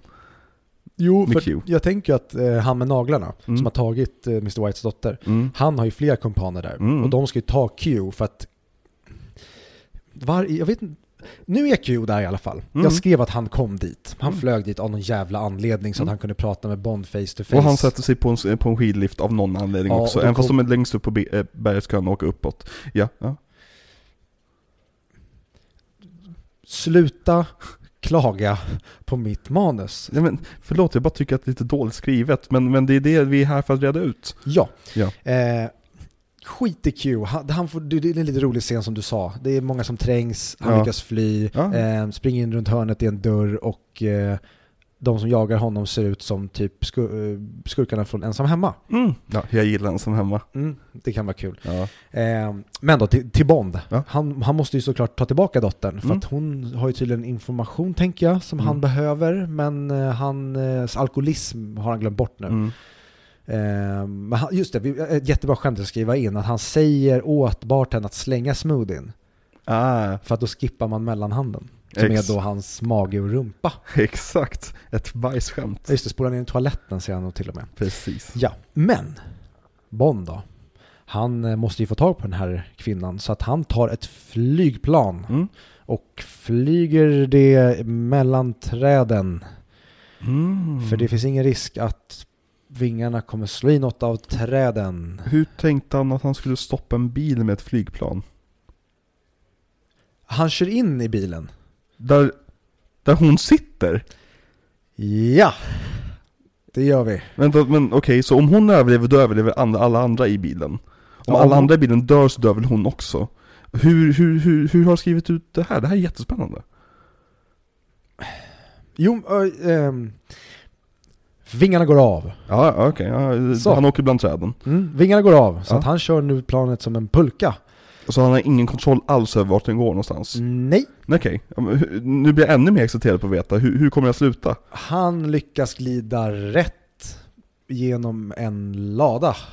Och flyga rakt in i bilen som skurken kör. Okej. Och så dör alla i bilen? Eller? Tada!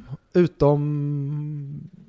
de som behövde leva och så att Bond ska få möjligheten. Min kompis Dave får fan inte dö. Jag kommer inte skriva om det här. Han råkar tyvärr dö. Nej. Jag vet att jag ser ditt man så att han flyger ut genom vindrutan och träffar någonting, men jag vet att han ska överleva. Okej, vi gör så här. Hans fingrar rycker. Ja, så att då behöver inte vi ens förklara hur han överlevde. Nej, han överlevde. Vi ser att han vaknade till liv bara. För att fingrarna rycker. Exakt, hans fingrar är starka. Anyway, Bond är tydligen dum i huvudet. Men nu får han då med sig henne. För att han har visat att han är bra på att jaga henne. Okay. Hon går tydligen igång på stalkers. Ja, tydligen. Hon tyckte tydligen att han var snyggare bara än de andra som kidnappade henne. Så att vad ville han med henne? Han gav ju upp för typ 10 minuter sedan. Men nu är hon jätteviktig tydligen. Vad vill han här? Men hon ska ju tydligen veta någonting om ett ställe som heter... Eller nej, just det, en person som heter L'Américain. Är det Felix? Jag tycker om Felix. Nej, det är ett hotell i Marocko. Fan, jag tänkte inte på Felix. Att han var en jänkare. Jag är så trött på dig. Vi kan ta med honom i nästa film. Okej, bra. Så säger han inte dör. Vi pratar om det senare. Det tar vi nästa vecka. De reser då tillsammans till Marocko. Till L'Américain. Just det, de skulle bli kära. Skitsamma. De är på hotellet. Kära? De är... Har jag inte sagt det här? Nej. Har inte det märkt hittills när jag berättat om vad som har hänt? Hon är ju typ hans adoptivdotter praktiskt taget. Nej. Väl laget. Du vet det här med att man alltid så här klagar på att typ det är äldre gubbar med yngre tjejer. Mm. Let's do it again. Ah, okay. Så vi kör den en gång till. Alltså, okay. Vi får hoppas på att liksom, året är 2015 nu. Vi får hoppas att det inte kommer typ en stor händelse om 2 år som typ gör så att den här filmen blir helt otittbar. Och att vi sen fortsätter på det spåret i filmen efter det. Hur som helst, vart var det någonstans? De är på L'Américain. Smider medan järnet är varmt. Exakt. Innan saker går åt helvete. Så nu kör vi. Ja. Egentligen vill jag kasta en 12-åring. Men de sa att... Du måste flytta från Frankrike. Jag märker hur det påverkar dig. Ja, tydligen. Ja. Mm. Okej, de är på L'Américain. Jag ser här Måns att du har skrivit in jättelånga scener här om hur de är kära, de sitter och pratar om vad de varit med om och trauman och det händer saker. Vet du vad, jag kastar allt här. Gör så att de kommer snabbt som fan till skurken nu. För jag vill ha lite skurk. Ska han komma snabbt? Han kan komma också snabbt, men jag vill att de ska komma snabbt till skurken. I henne. Eller på henne. Nu är det fransk igen. Jag vill att de ska komma till skurken. Ge skurken ett häftigt lär. Vart ska skurkens häftiga lär vara? Ta det lugnt. De är på L'Américain. Uh-huh. Som där hon blir full. Mm. Det här går inte rätt håll, Viktor. Och Bond börjar slå... Han börjar ta sönder hotellrummet. Okay. För att det finns ju uppenbarligen någonting i väggarna. Jag är så glad över att du sa hotellrummet. Ja. Och han hittar sprit i bokhyllan. Jaha, för det bokhyllan är till det enda stället han letade på. Och sen ger han upp och super. Alltså det är förra gästen som lämnade den där, eller? Mm. Okay. För det var tydligen hotellrummet där hennes föräldrar åkte när de hade sin anniversary. Aha. Och sen blev det tradition att de åkte dit. Så att hon var med dem varje gång. Det är nog därför hon super, för att hon var med varje gång. Enrummaren? Ja. Ja. Nu tycker jag att du är väldigt fransk igen. Nu är jag fransk. Ja. Vad hittade de i det där hemliga rummet då? Nej men vem? De hittade inget. Han hittade sprit. Jaha. Och hon gör en kommentar om att nu tror du att jag kommer falla i dina armar och så kommer vi ligga med varandra. Mm. Ja, hon är en stark independent kvinna. Så hon däckar i sängen istället och byter tydligen om under natten till ett sexigt nattlinne. Ja, nej, men det är klart. Men det visar vi inte. Men Bond ska ju då vakta. Så han sätter sig och dricker spriten han har hittat. Mm. Det här är nästan som ett tv-spel just nu, känner jag. Men jag spelade mycket tv-spel när jag skrev det här. Ja, jag märker det. Så att han super sig full på det här och ska ju vakta henne. Mm. Och kanske fundera lite. Men han somnar.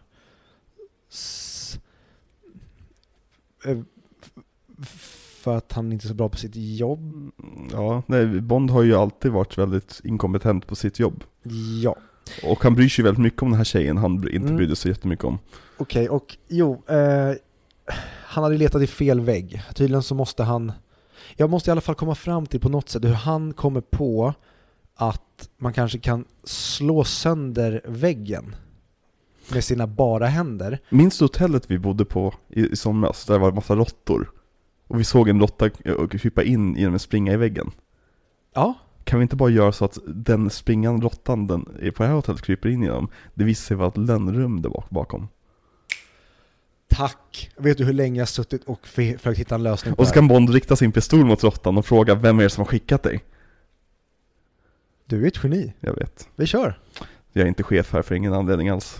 Nej, så Bond häller lite av sin väldigt sponsrade öl på golvet, så rinner ju det in i hålet där råttan kröp in. Inte för att det räckte med att råttan kröp in. Så måste göra det tydligt. Ja, precis. Vi måste visa att öl kan rinna in där. Mm. Så han, bara för att han är full, slår hål i väggen med sina bara händer. Och också för att ölföretaget gav oss $10 miljoner. Fortsätt. Och öppnar en jätteperfekt dörr. Mm. Han sliter ut allt bråte. Och där inne är Mr. Whites lair.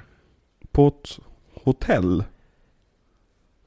Som han och hans fru åkte till en gång om året. Ja. Men du menar lair, att det är typ så här ett litet hemligt rum på sidan. Och så har han kanske en pappersbunt eller någonting. Eller För han kommer inte ha massa hemliga filer där och grejer som man bara lämnar åt vilken gäst som helst. Jaha. Allt. Vadå detaljerade kartor där vart Spectre har sina operationer och... Allt. Och är det här ett riktigt hotell, Viktor? Ja. L'Américain, sa jag att det hette. För att Bond och Madeleine lyckades ju checka in på hotellet. Mm. Och de fick uppenbarligen rummet. Ja, det var ju jävla tur att det inte var upptaget just då. Men rummet används till en grad att de alltså har satt in ett hemligt rum i rummet åt den här personen. Mm.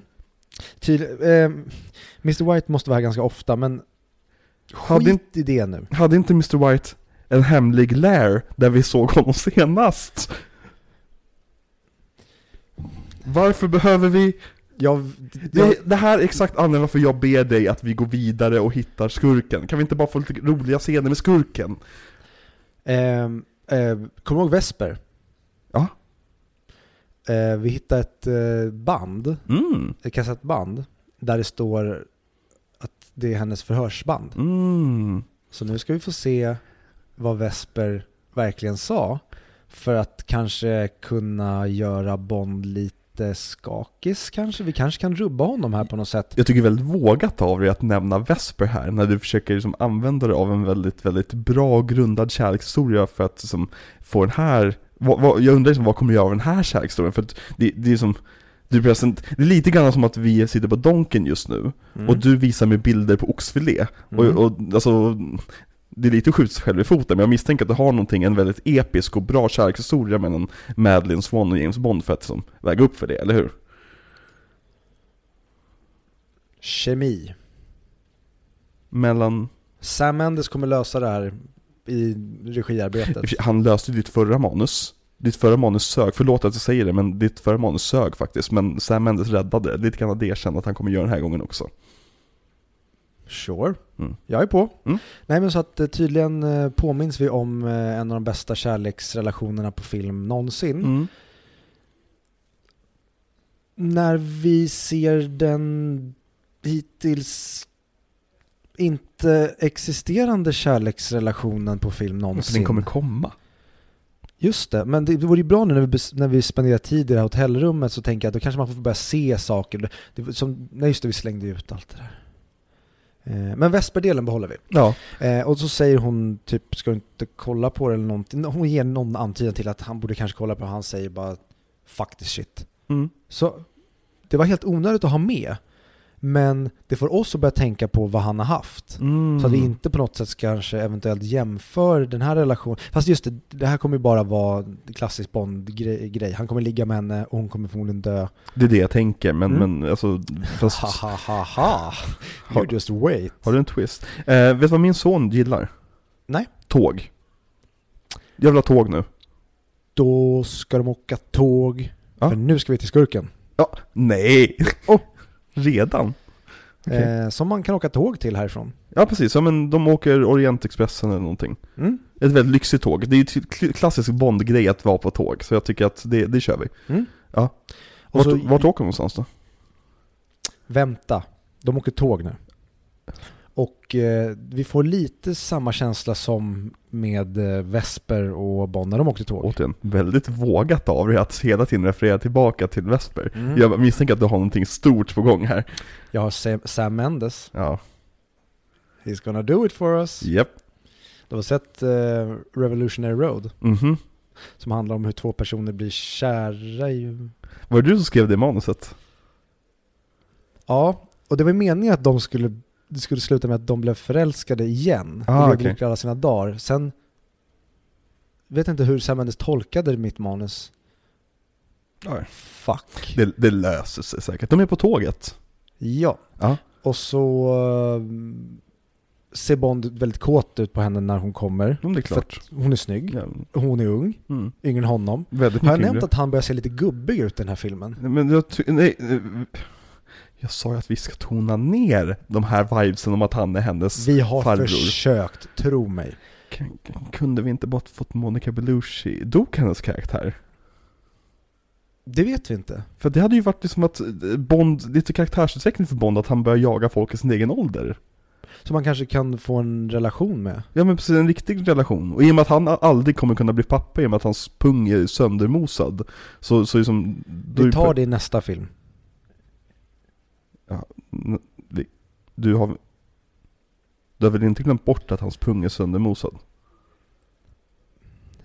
De är på tåget. Ja, de är på tåget. Och så har de jättetrevligt, mysigt. Alltså de har en kemi på ett sätt som Vesper bara kunde drömma om med Bond. Men så lyckas inte Sam riktigt få till kemin här. Så då har vi någon som kommer in och sparkar sönder bordet. Dave. Ja. Min kompis Dave, han kan vara med igen. Han är tillbaks. Ja, och får oss att glömma kemin. Ja. Så att han börjar tillsammans med Bond slå sönder hela tåget. Okej, nu har jag introducerat de här som fingerknivarna han har på sina tummar. Jag vill se honom använda dem på Bond. Nej, det vill jag inte. Kan han använda på någon annan då? Nej. Så men han använder den bara på en kille. Så här. På ett sätt som han skulle kunna gjort med sina vanliga tummar. Eller en kniv. Sluta kritisera mig. Jag börjar bli väldigt osäker på vad jag håller på med just nu. Jag märker det. Ja, men det är för att du håller på. Du kan inte göra så här. Okej, men fortsätt med på tåget. Min kompis Dave kommer. De slåss. Ja. Och så precis, de öppnar dörren på en av vagnarna. Och så tror man att Bond ska ramla ut. För att du vet, Bond, han kan, ibland kanske han dör. Ja, men så här, nu vet ju jag att eller vi tar det nästa. Du skulle aldrig döda Bond i en Bond-film, men det måste vara lite spänning. Man måste tänka så här, kommer Bond ta sig ur här? Eller snarare så här, hur kommer Bond ta sig ur här? Ska vi tänka. Tänk om vi skulle... Fuck, nu har jag skrivit manuset. Men jag tänkte bara så här, om jag hade skrivit manuset nu idag, då kanske man hade kunnat göra så att hon, i och med att hon tydligen ska vara någon slags, inte trained assassin, men hon är ju skills. Vi har ju fått se det innan, att hon tydligen kan hantera en pistol. Just det, jag skrev in en scen här när... fan, det glömde jag, det var tidigare. Han ska lära henne hur man hanterar en pistol. Så berättar hon att hon redan kan det. Ja, och så ska hon visa hur hon kan det. Så kanske vi kan få en fight-scen med Dave. Där hon kanske får visa det här på något sätt. Men en pistol är väldigt simpel. Hur visar vi att hon kan pistolen? Då ska hon bara typ ladda ur pistolen eller någonting. Det kan ju vem som helst göra. Hur gör man annars det? Jag tänkte kanske hon kanske kan visa ett... Hon skulle kunna bara säga att hon inte tycker om pistoler. Och sen så visar det sig att hon är expert på dem när hon väl måste använda pistolen, snarare än att vi ska sitta och ha en diskussion om att hon kan ladda ur ett vapen som är tydligen väldigt avancerat. Nu har jag redan skrivit manuset. Ja, och jag vet inte varför du håller på så här. För jag berättar för dig att manuset är skrivet. Det går inte att redigera om. Och nu berättar jag bara för dig vad som kommer vara i den här filmen. Okej, ja. Fortsätt. Och nu får du bara leva med det. Ja. Så ha inte en enda invändning till på mitt manus. För då vet jag inte vad jag gör. Okej, jag lovar. Anyway, vi visar inte att hon på något sätt är kapabel till att döda, utan hon får bara en fet jävla smäll och tokdäckar av Dave. För jag hatar kvinnor. Jo, men det är ju Dave också. Nej, det ska jag inte säga högt. Nej, men han har en aura av att göra det. Har du sett Glass Onion? Nej. Nej, okej. Okay. Men till slut så lyckas Bond och dra ett rep runt hans hals som är kopplad till massa öltunnor, ser det ut som. Så när de råkar ramla ut, då åker han med ut. Kan inte han få säga shit innan? Det behöver man ju inte skriva in i manuset. Så att jag ringer med Samsen och bara säger att han måste få med det. Ja, men för jag känner att det är viktigt att vi som får en tillbakaklippning på honom när han typ så här kollar upp och ser förvånad ut, bara... Oh shit, och sen så flyger han ut. Just det, jag hade fan glömt en stund att det här var en komedi. Ja men exakt. Bra, jag redigerar in det. Jag vet att jag sa förut att jag inte kunde ändra någonting i manuset, men nu fixar jag det för din skull. Det är jättebra. Det är precis därför vi är. Och då upptäcker man att de är kära. Ja, vad söt. Så de går in på rummet och har sex. Och vänta. Så Bonds relation med den här tjejen som han har sex med nu är att han har räddat ens liv 2 gånger. Hur annars blir tjejer kära igen? Alltså visst, för att båda kan vilja få utlopp liksom, för det traumatiska de har varit med om. Men jag känner att det är ingen stabil grund att bygga en relation på.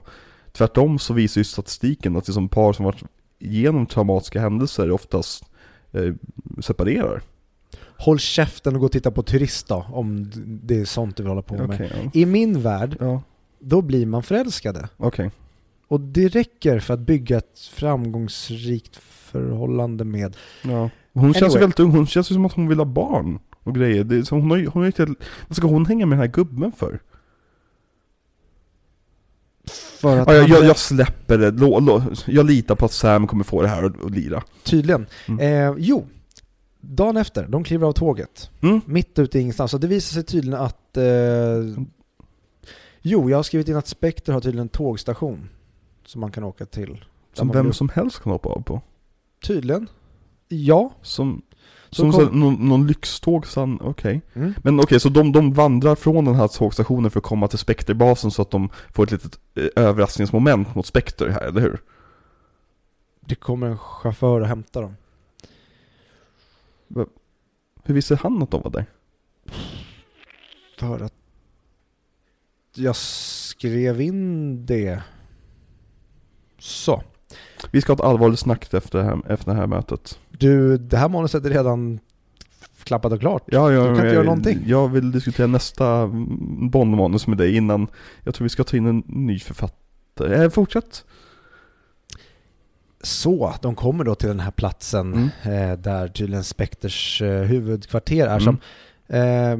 Jag vill inte spoila någonting, men det kan vara så att hela byggnaden är byggd på ett sådant sätt så att skjuter man på ett ställe, då sprängs hela kvarteret. Kan vi inte ha det så att det är väldigt diffust vad allt det här är för något? Att typ så att de frågar skurken så här, vad är det här för ställe? Och han bara svarar med typ information. Absolut. För då blir det lite mer spännande när vi ser det explodera. Mm. För då förstår vi att det är all information som exploderar där. Mm. Jo, förresten, jag glömde säga det. Vi måste också klippa tillbaka till att M, Moneypenny och Q, de börjar gå lite... De börjar bli lite rebelliska här. För de märker att det här företaget som C är chef över, de verkar inte helt rent mjöl i påsen. Så de börjar prata om att de ska radera alla smartblodfiler. Du kommer ihåg smartblod? Vad var det gjorde? Ja, ingenting tydligen. Det har koll på vad Bond är. Mm. Så. Men vänta, okej, men varför kallar inte Bond... Nu har han hittat skurkens lair. Mm. Varför kallar de inte in kavalleriet här?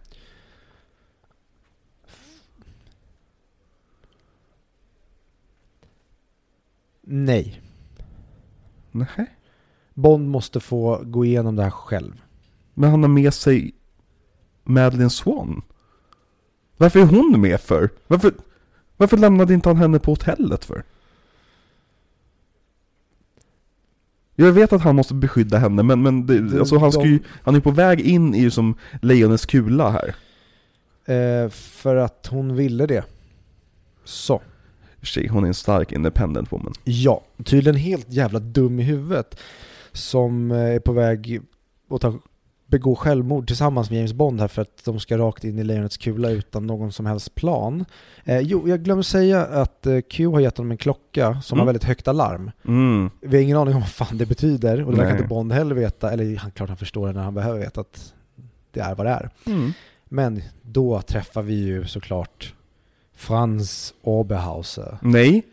Som Ernst Stavro Blofeld. Just det. Han är det. Och det är tydligen Bonds fosterbror som blev väldigt arg på att Bond fick bättre relation med hans pappa än vad han hade. Så han dödade sin pappa och tydligen sig själv. Fast han dödade inte sig själv. Det är bara som en sak han säger för att han har bytt namn till sin mammas blodslinje. Och bytte förnamn också. Han bytte allt. Jag vet inte varför han bytte sina förnamn till sin mammas sida. Jag tror att folk kommer nog inte förstå att det här är Blofeld. För jag tror inte riktigt folk vet vad Blofeld är egentligen. Nu litar jag väldigt mycket på att folk ska säga aha när de hör Blofeld. Vi kan ju inte bara klippa in hans vita perserkatt också. Bara några liksom, till att katten är i rummet. Varför alla vet ju katten. Okej. Ja. Absolut, vi löser det. Och så berättar han då för Bond att han är tydligen författare till all hans smärta. Och sen så... Men vi kan inte bara gå förbi det där. Nu måste du ge oss lite exempel på hur han är liksom, den som ligger bakom allting. Du menar att han ligger bakom Le Chiffre? Ja. Green förstår jag. Jag tycker dock att du ska bara nämna Green en gång. Om vi ska göra fler referenser till gamla skurkar tycker jag inte att han ska vara med ännu mer. Även fast han är typ den starkaste kopplingen till Spectre. Green förstår jag. Mm. Hur får du in Silva och Le Chiffre här? Silva var ju uppenbarligen på sina egna ben och ville inte lyda under en organisation. Han ville göra det han ville göra. Det var ju hela hans grej ju. Du har skrivit manuset själv, Viktor. Så ge så bara ett exempel på hur... Jag tänkte inte på det då. Nej, men då kan du inte skriva det nu. Ge mig ett exempel bara. Har du aldrig sett film förut? Om jag vill att någonting ska ändras, då tar jag bara med det i nästa film. Kommer du ta med det i nästa film då? Vi får se. Vi tar det sen. För det här känns som ett väldigt stor grej att säga och bara liksom så här, låta publiken lista ut resterna själv. Det hade underlättat lite grann här om du säger det och sen visar oss exempel på hur kanske eventuellt kanske bara ringa in Mads Mikkelsen för en liten cameo där han liksom kanske man får se hur han träffade Blofeld kvällen innan kasinospelet. Bara få så tro på det här på något sätt. Har du någonting som får mig att tro på det här?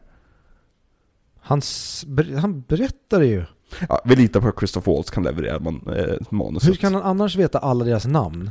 Om det inte var han som gjorde det. Nej, precis, exakt. Så han har varit ute efter att sabotera för Bond helt enkelt. Han har precis som... Jag ska inte blanda ihop det med andra grejer, men det fanns en film som kom nyligen på bio där det var en skurk som tydligen använde väldigt mycket pengar för att uträtta en personlig vendetta mot en snubbe som hade svikit honom som tydligen var hans lärjunge. Mm. Jag tänker att göra något liknande nu, att han använder världens mäktigaste terrororganisation till att också finansiera sina små barndomstrauman mot sin fosterbrorsa. Men God, nu är vi tillbaka det här igen, att du säger någonting och så har du ingenting att backa upp det med. Vad fan menar du med att han ligger bakom all Bonds sorg? Vad är det för någonting som han har gjort mot Bond? Jag visst, Vesper dog, men det var ju som en olyckshändelse i en byggnad. Du menar personen, du menar Silva som var praktiskt taget den friaste agenten på planeten och han jagade M i någon slags som personlig vendetta som var rätt intressant. Nej, det var Ernst. Det var Ernst som låg bakom. Du ser inte mönstret här. Nej, har han gjort något mer? Har han knutit ihop Bonds skosnören? Laddat ner barnporr på hans dator? Vad har han gjort för något? Hur ligger han bakom allt det här? Vad menar du, Viktor? Mår du bra? Nu är det så här. Men vi ska tortera Bond. Okay. Och så istället för att han hade slösat alla de här pengarna och använt alla de här människorna för att orsaka Bond massa skada. Mm. Så nu spänner han bara fast honom väldigt snabbt i en stol och ska borra hål i hans kropp så att han inte kommer ihåg Madeleine Swann som Bond är väldigt förälskad i. Tada! Lyckas de borra hål i hans huvud då? De är kära.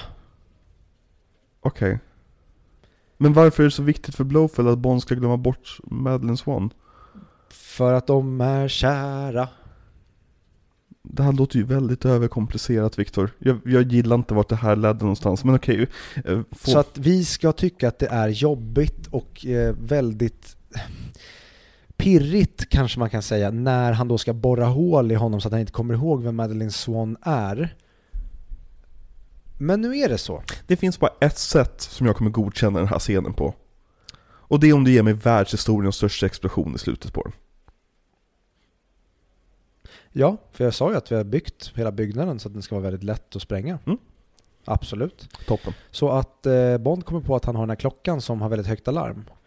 Så att i kyssen då, när de säger att de älskar varandra till varandra, som vi verkligen har fått se alla mina de här scenerna jag skrev där de verkligen får ha lite liksom banter mellan varandra och ja, men hon kanske köper en smoking till honom som sitter perfekt för att hon har måttat upp hans perfekt formade rumpa med ögonen när de träffades. Ja. Fan, det där har jag redan använt. Exakt, nu, det känns som att du la allt ditt krut på första filmen här. De samlöser det här i regi. Samlöser det här. Han löste förra manuset. Mm. Han gör det igen. Om det inte var så att han var helt och hållet uppslukad i 1917 förarbetet. Nej, det är han inte. Sam kommer lösa det här. Så att vi gör så att klockan sprängs innan Bond. Fast Bond blir borrad på det stället där han tydligen ska glömma Madeleine Swann. Ja, så han glömmer bort. Det är ju intressant. Att han liksom, den här tjejen han uppenbarligen är jättekär i, vad du säger, att han har glömt bort henne och han måste bli kär i henne igen. Bara för att liksom förankra att deras förhållande är någonting på riktigt. Det var jätteintressant. Gör det. Vet du hur stark Bond är, eller? Tror att man kan typ ha sönder nervtrådar eller vissa saker kopplade till minnen och det stoppar Bond. Det är väldigt sant. Han har nog flyttat på de nervtrådarna i huvudet samtidigt. Han spände sig skithårt så att den flyttade på sig. Exakt. Och han sa att jag skulle komma ihåg dig var som helst. Okej, så det blir ingenting av det här med andra ord? Nej, Blofeld sprängs. Ja, oj! Det var tidigt. Han varit med i typ 2 scener. Mm, men det var ganska coolt, va? Att man vågar göra så här. Nej, han ska komma tillbaka. Jag löser det. Ja. Så, de springer ut. Det pangas. Mm. Det pangas. Okay. Och så pangas det lite. Och sen så råkar det bara finnas lite fordon på en typ parkeringsplats. Mm. Dit de tar sig. Och Bond får bara lust att säga nu jävlar, pangar stället. Så spränger han hela stället. Mm. Och så får vi den här explosionen du vill ha. Ah, okay. Är du nöjd? Ja, jag är nöjd. Det kommer se bra ut i trailers. Jag hoppas att det... Sen då? Då är vi tillbaka i London. Okej, nu... Så nu ska vi egentligen bara ha... Hur då? För att de... De var färdiga. Det fanns ju fordon där. Ja, okay. Smart. Ja, så. Ja. Mm. Jo, men då tänker jag så här. I London, då ska vi bara egentligen se upp säcken för filmen är ju slut nu. Mm. Ja, men precis, exakt. Mm. Det... Hoppas fan Sam löser det här i regin. Anyway, jag skriver till en helt till akt. Just det, fan vi måste se ihop det här med C. Jo, för C, han har ju tydligen övervakat M hela tiden. Så att han vet ju precis vad som har hänt här och hört Moneypenny samtal med Bond när han har gett honom information. Jag kastade Andrew Scott av en anledning. Mm, så att nu tydligen har han då också... de övertalade Sydafrika. Så nu har han, om 72 timmar... Då kommer allt det här implementeras. Vad är allt det här? Så att han bestämmer. Vad då bestämmer? Han får bugga vem han vill. Va? Om han vill höra ett samtal, då får han höra ett samtal.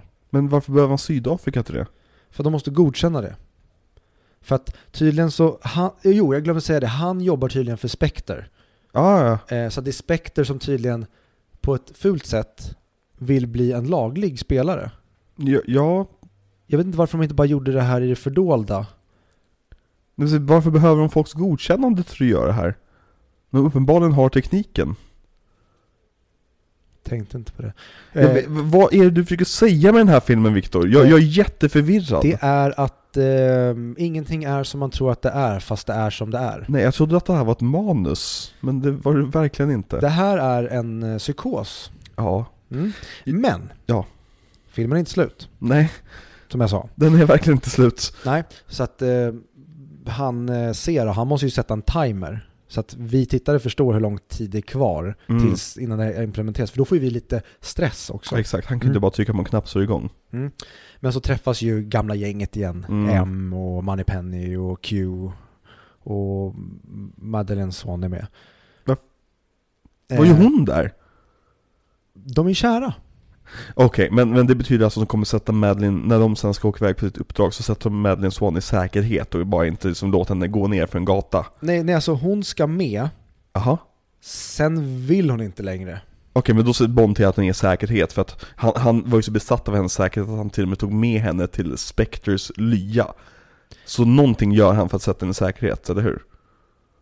Nej, men hon kan hantera ett vapen så hon klarar sig själv.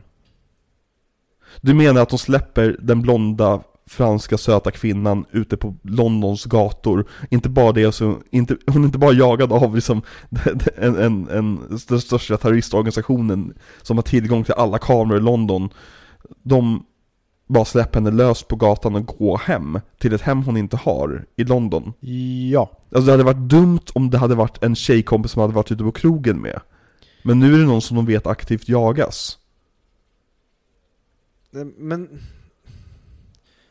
ja, vad sa jag för en stund sedan? Ja, skulle inte börja... Oj, där kom Matt Damon från ingenstans. Och ScarJo. Ja, verkligen. Vad är det här för film? Det är väl Louis Bordeaux, va? Åh nej! Cameron Crowes hemsa film. Nästan lite lik Anna De Armas. Henne vill jag med i nästa film. Skriv in henne. Jag tänkte vi skulle försöka få Scarlett Johansson med i nästa film. Och om vi inte kan få henne, ja, tar vi Anna De Armas. Ja, perfekt. För att Scarlett Johansson, hon är bankable. Var var vi någonstans? Du hade lämnat Madeleine Swann ensam på gatan. Just det.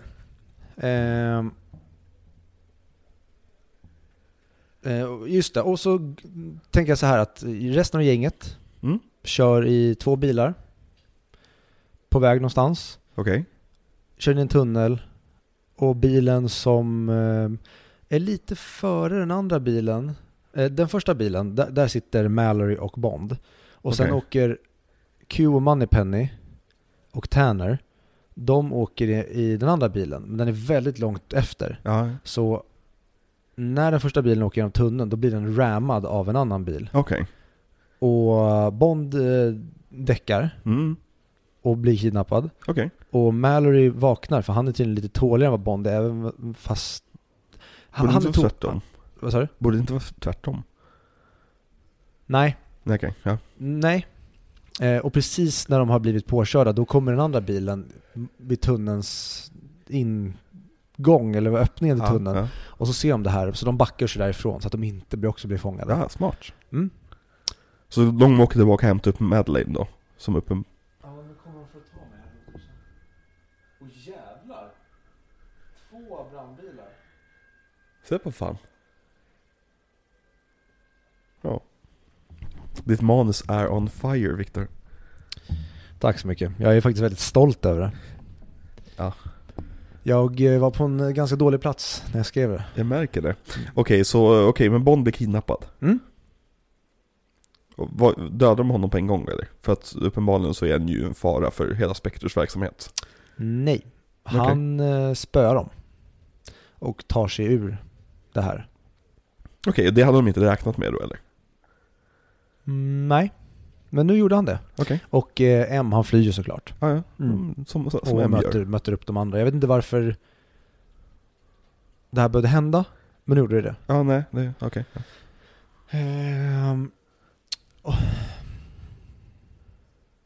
Sen minns inte jag hur de kommer till... De åker båt. De åker båt?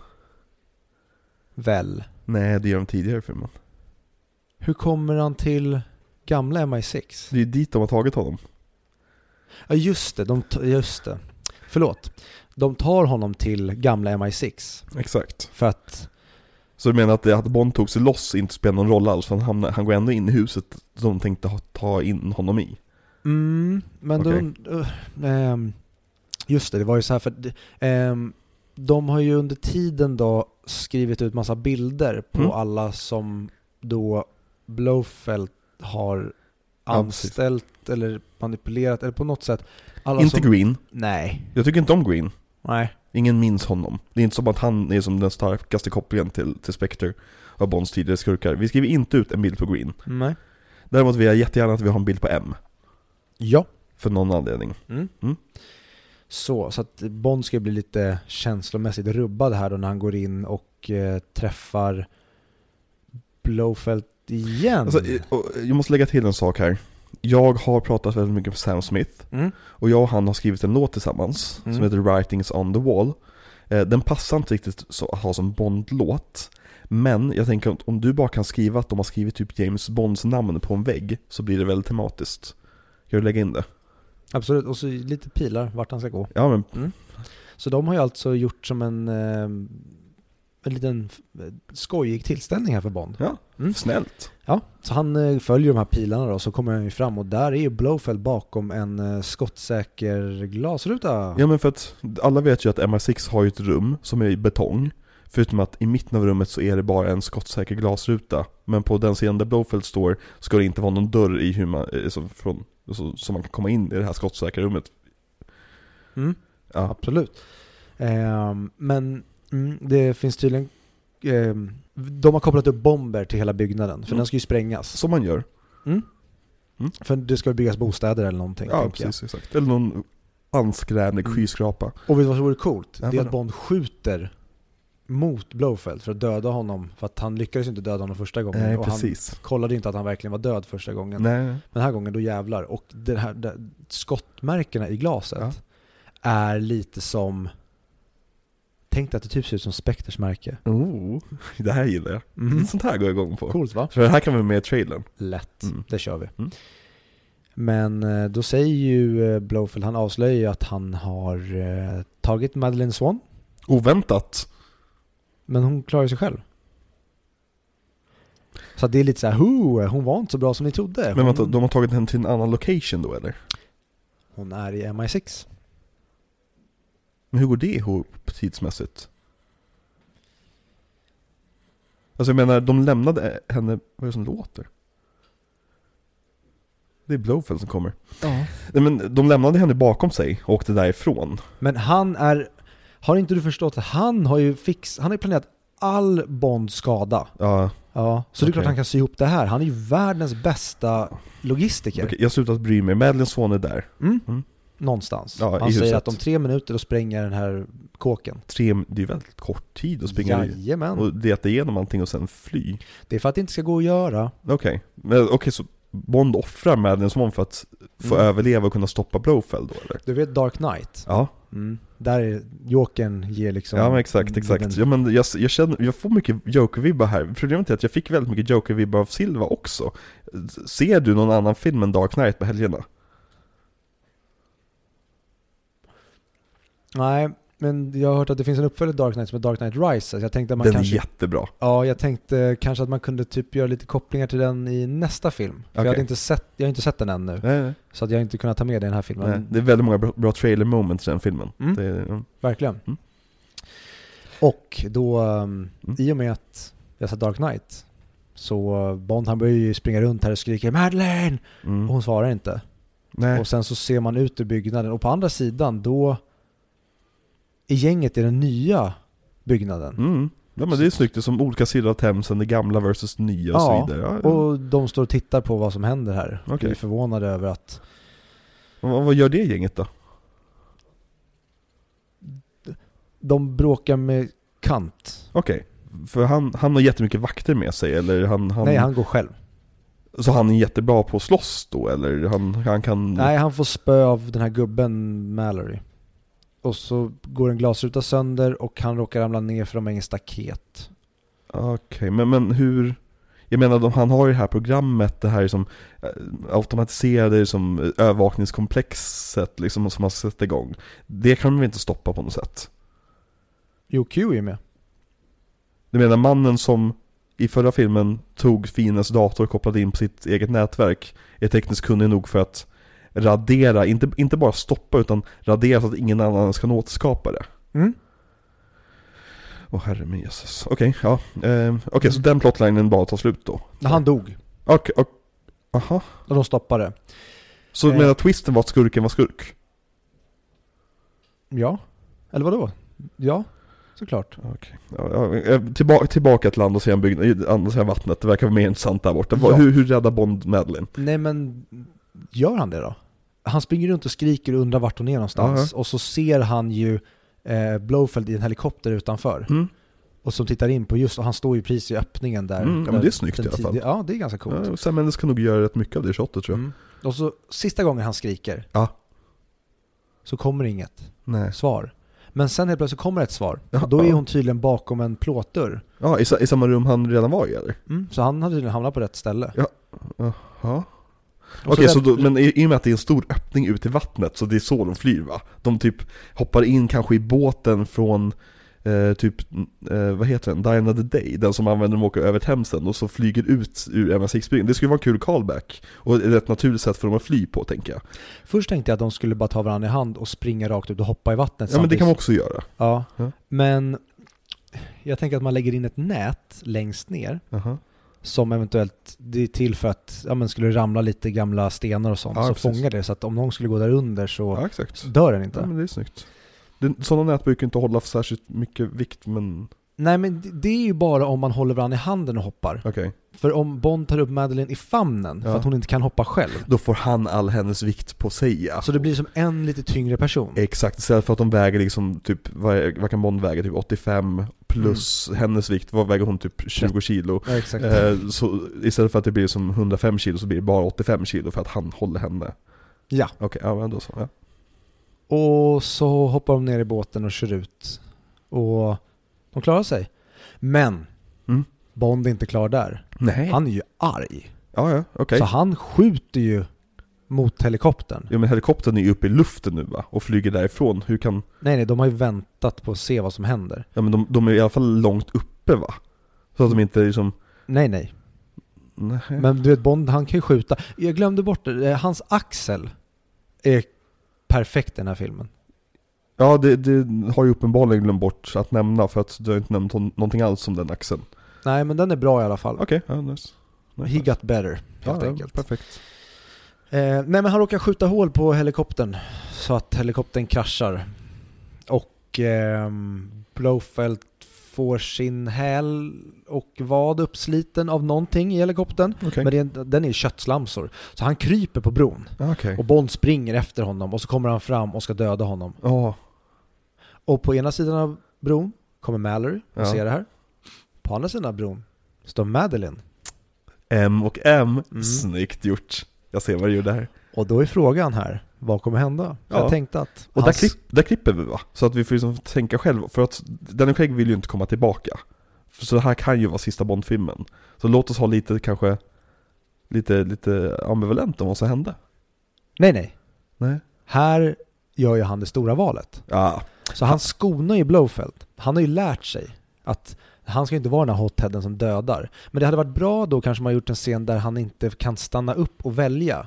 Utan där han kanske bara agerar på ett bättre sätt i all hast. Mm. Så att i allting så blir det att han väljer att kanske strypa ut Blofeld så att han svimmar men inte dör. Mm. Inte att han står och siktar pistolen och tänker, ska jag döda honom, ska jag inte döda honom? Jag dödar honom inte. Mm. Men nu gör han det, så att han väljer att inte döda Blofeld. Men alltså, det där funkar ju jättebra så länge du inte har ett typ ögonblick i nästa film där han börjar strypa Blofeld från ingenstans. Vi ska prata om nästa vecka sen. Okay, ja. Eller förlåt, nästa film sen. Okay, ja. Men han går ju inte till Mallory. Han går till Madeleine för att han väljer kärleken. Kärlek? De sa ju att de älskade varandra tidigare. Och han har ju uppenbarligen... Alltså... For you I have to risk it all. För att det står på väggen. Det står i manuset, menar du? Det står på väggen. Okej.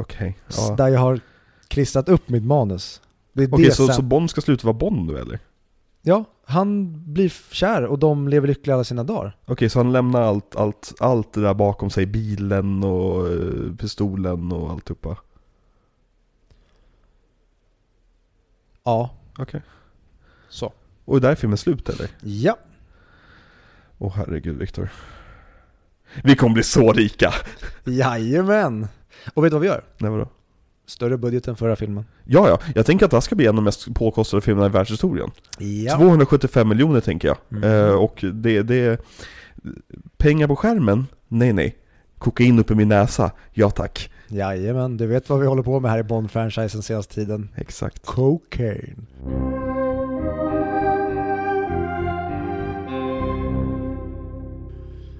Så, vad tycker du? Det var en kort sammanfattning av den här filmen. Ja, det tog bara 1,5 timme. Jag tycker synd om er som lyssnar. Det blir jättebra, Viktor. Ja, men toppen.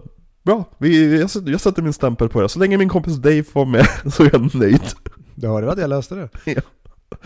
Åh, nej, men det här manuset till Viktor. Alltså på riktigt. Nu har vi suttit och ironiserat oss över det i ena klantimen, men det här är ju nonsens. Det är verkligen nonsens. Ja. Alltså, det är verkligen nonsens. Alltså, om Skyfall var ett typexempel på hur en bra regissör kan få ett dåligt manus att flyga, så det här är ett typexempel på att, och när mest regissören inte bryr sig längre, då kommer den fortfarande inte flyga. Nej, men jag skulle ändå säga att tack vare att vi har en mästerregissör här så kommer vi undan med en helt okej rulle. Ja, och det tror jag nog är det största problemet med den här filmen, är att jag tycker att den är helt okej. Mm. Den är inte så jobbig som den kanske utgör sig för att vara, just för att den är otroligt snyggt filmad och snyggt fotad och bra, liksom, bra tempo i filmen och musiken är fantastisk och allt sånt där. Men vi har glömt en sak här, så vi måste prata om Bond-introt till den här filmen med Sam Smiths låt Writings on the Wall. Vad tycker du om låten och vad tycker du om introt? Jag älskar låten som låt. Har lyssnat jättemycket på den och tycker väldigt mycket om den som ballad. Det är en jättebra låt.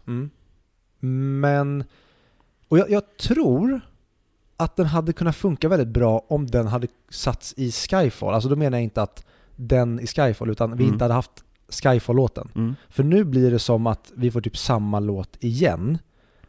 Fast utan det pompösa och starka. Ja. Och därför blir det som att ni gjorde det som ni gjorde förra gången. Men den här gången blir det som att ni inte kanske har tänkt att ni hade förra filmens låt redan i folks medvetanden. Så att jag tycker att förra filmens låt typ sabbar lite för förutsättningarna för den här låten. Och jag tycker att den här låten skulle varit en Bond-låt. Nej. Men jag tycker att den är jättebra.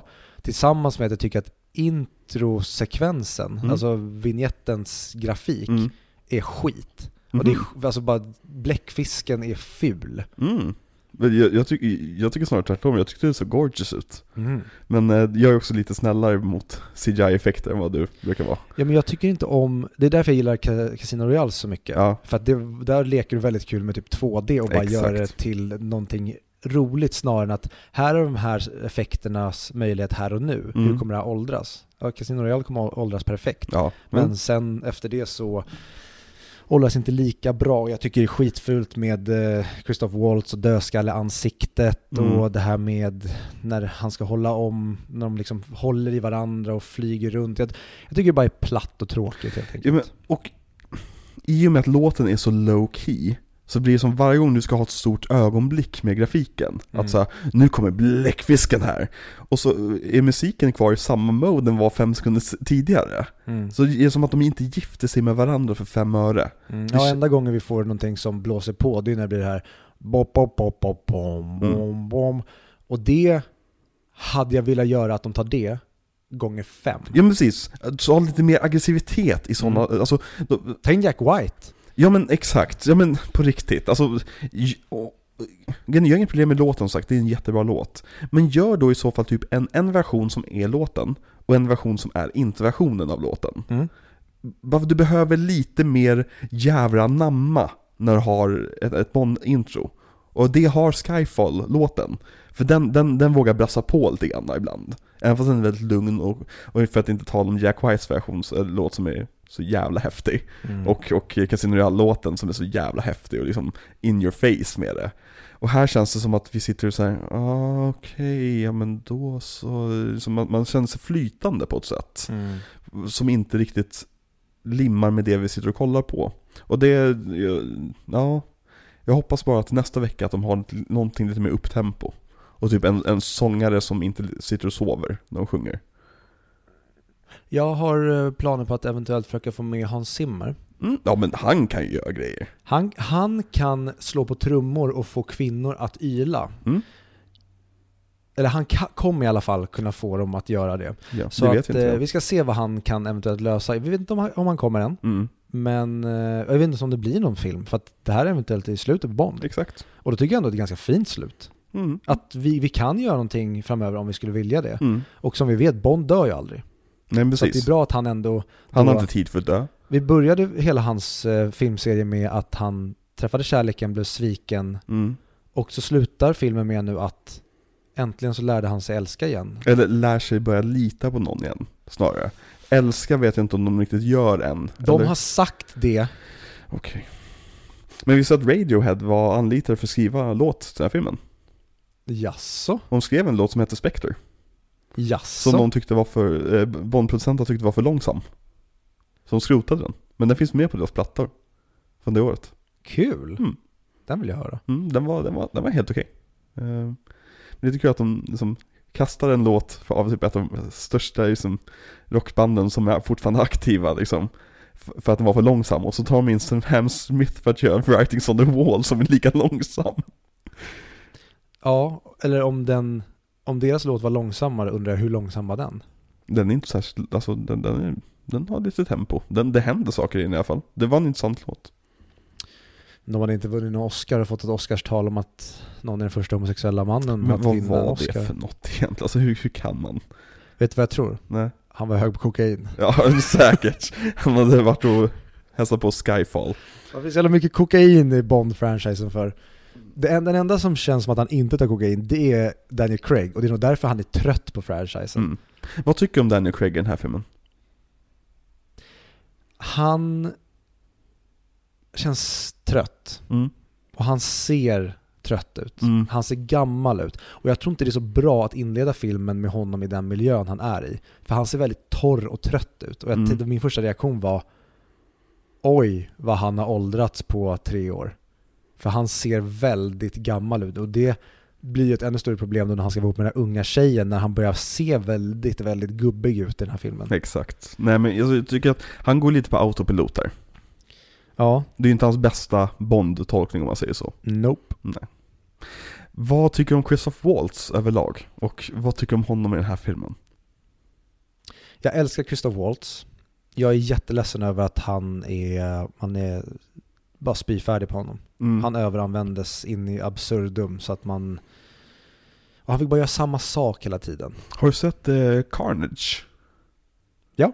Där är han jättebra. Där är han jättebra. Men han är alltid jättebra. Ja.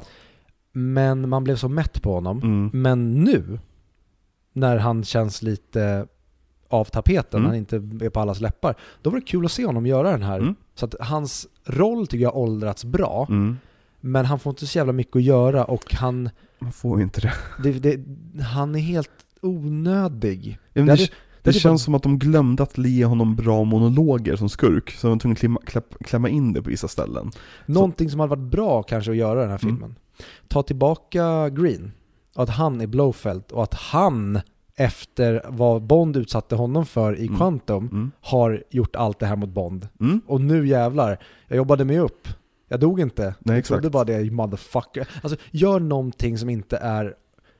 Framförallt den här brorsakopplingen är så irrelevant. Och så tråkig. Och de gör ingenting med det. Nej, och det är väl problem som vi har sagt tidigare, som i Skyfall också, att vi vill ha mer av det. Mm. Men här är så här, nu är det för lite för att det ens ska vilja att vi har mer av det. Utan nu är det bara som att stryk det istället. Mm. Ja, nej men jag tycker att överlag det här med Blofeld och The Architect som vi var inne på när vi pratade om manuset i 1,5 timme att det är så underbyggt.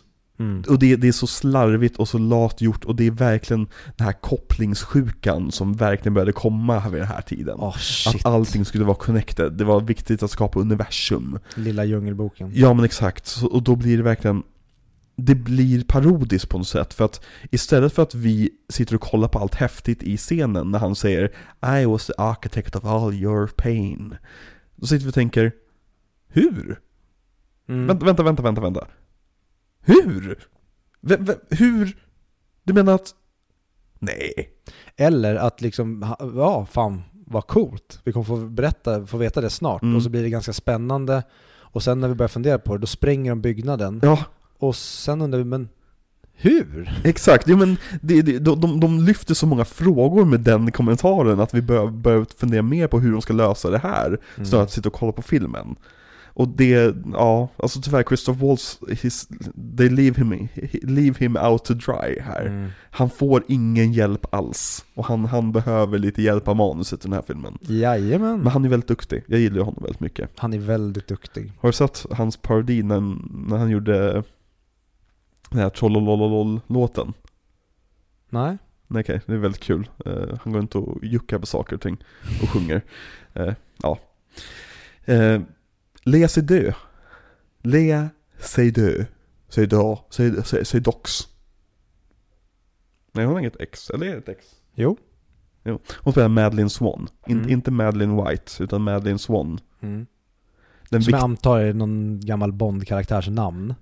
Säkert. Som de använder. Men... Den viktigaste personen Bond någonsin har träffat. Vad tycker du om henne i den här filmen? Och vad tycker du om henne generellt sett? Jag vet ju att Léa Seydoux, hon dyker upp typ överallt känns det som. Ja, jag såg henne första gången i Blue is the Warmest Color. Så pass?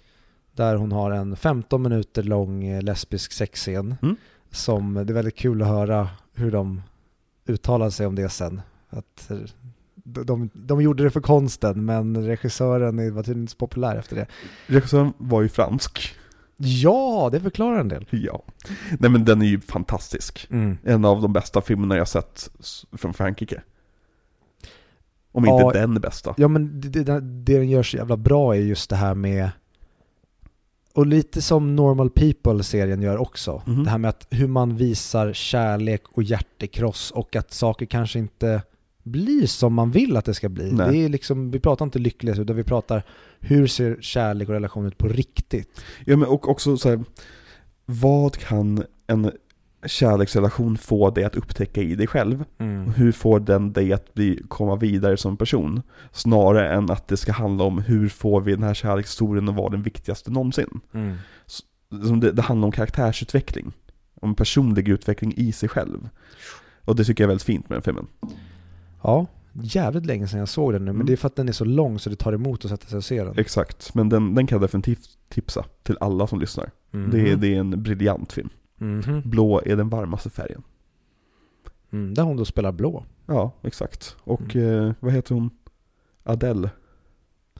Anastatopoulos någonting. Ja, är hon grek? Hennes namn är det i alla fall. Ja, jag vet inte riktigt om jag vill tipsa om den här filmen längre. Nej. Nej, men vad tycker du om Léa Seydoux i den här filmen då? Hon är jättebra. Som hon alltid är. Hon är alltid jättebra. Ja. Kan också tipsa om The Lobster där hon är med. Hon är med The Lobster? Ja, hon är ju den bittra personen. Fan, alla är med i Lobster. Ja, de är det. Ja. Också en jättebra relationsfilm. Ja, det är en av de bästa filmerna som gjorts, tycker jag. Ja, nej, det är en briljant film. Men när jag tänker på henne just nu tänker jag mycket på hennes samarbete med Wes Anderson i French Dispatch till exempel. Har hon varit med någon mer? Ja, hon var väl med i Grand Budapest, har jag för mig. Ja, visst var hon det. Ja. På något vänster. Jag vill säga att hon typ att hon har på sig en typ polishatt eller någonting. Eller? Ja, men nej, det är i French Dispatch. Hon är fängelsevakt som blir avmålad av Benicio del Toros karaktär. Just det. För det är typ det enda roliga Benicio del Toro har gjort på flera år. Mm. Ja. Den filmen var lite av en letdown, tyckte jag. French Dispatch. Det var bara en massa kortfilmer. Ja. Det var inte en enhetlig film, tyvärr. Det hade kunnat släppas på Netflix. Som typ fem delar lång serie. Det har varit väldigt kul att se. Ja. Jag var mer, det som du säger, det känns som att hon är med i allt möjligt. Hon var ju med i Mission Impossible Ghost Protocol eller någon av dem var hon med i. Vilket jag inte hade en aning om utan jag bara läste och då undrar jag, varför i helvete tar man då med henne i James Bond? Ja. När hon redan har varit med i liksom James Bonds dåliga lillebror. Det är som att du skulle ha med Rebecca Ferguson i Bond. Liksom. Hon! Nej, okej. Här, eller är hon för ung här? Nej, är hon för ung här? Jo, men de är väl typ i samma ålder. Och Léa Seydoux hade ju passat bättre. Nej, Rogue Nation kom ju samma år. Ja, men jag tycker ändå hon... Ja. Men hon hade ju varit... Hennes aura är ju lite mer jag drar jämnt med Bond-aura. Absolut. Ja, men där snackar vi en liksom powerwoman mer än Léa Seydoux i alla fall vad hon gör i den här. Ja. Och det är synd att de inte hade kunnat göra för nu är hon väldigt mycket bara ska använda liksom sin sexiga franska look hela tiden och ser nästan ut som att hon är ett våp konstant trots att filmen säger att hon inte är ett våp.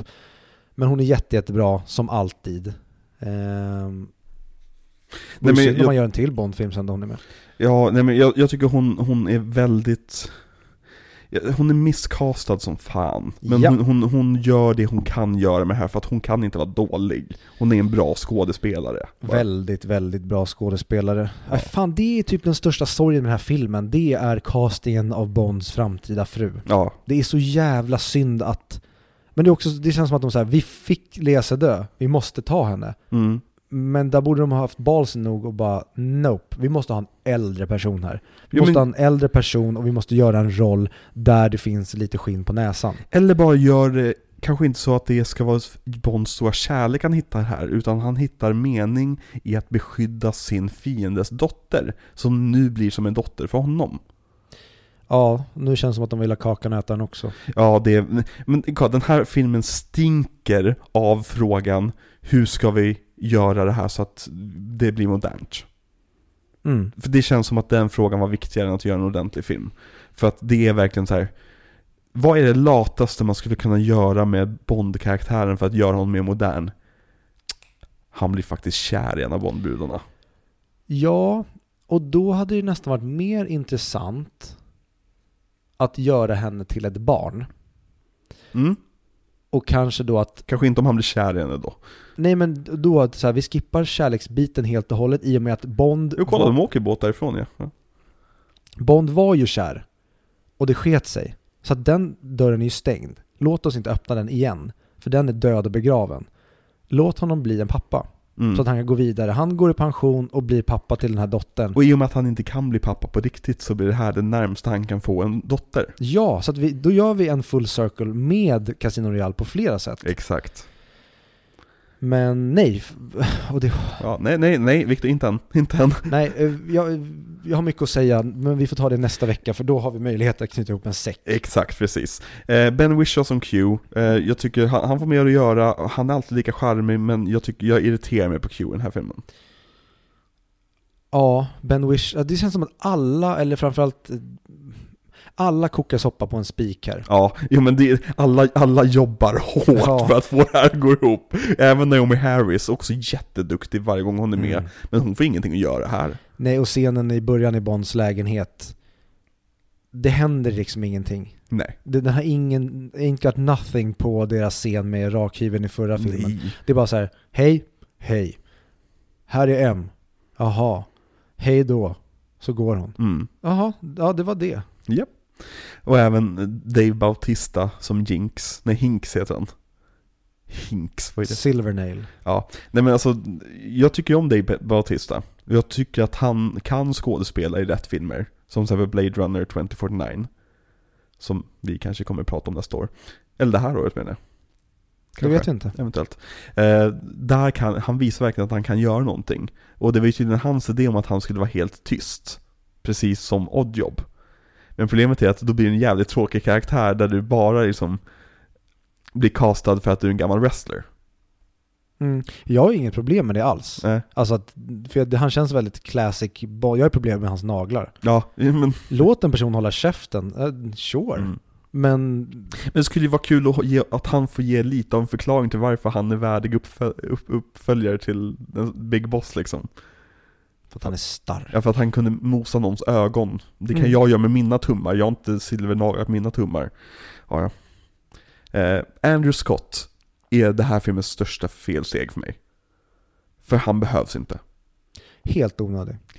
Och vi vet exakt vem han är så fort han introduceras. Det finns inte ens... Det gjorde de ju styggt i Skyfall. Det att vi trodde att Mallory eventuellt kanske var skurk. Mm. Och sen visade sig att nej, han är för exempel en good guy. Det är bara dina författade meningar om Ralph Fiennes som spelar in här. Ja. Det hade varit jättespännande om man hade gjort det med den här Andrew Scott-karaktären som alltid spelar unhinged psykopater. För han är ju Moriarty i Sherlock. Mm. Har du sett Sherlock? Inte allt. Gör inte, för det är också en serie som bara went off the rails till slut. De första två säsongerna är briljanta och sen bara...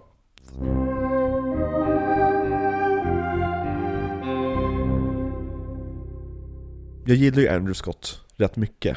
Jag tycker han nästan alltid är bra på att spela de här skurkrollerna. Men här får han ju verkligen ingenting att göra.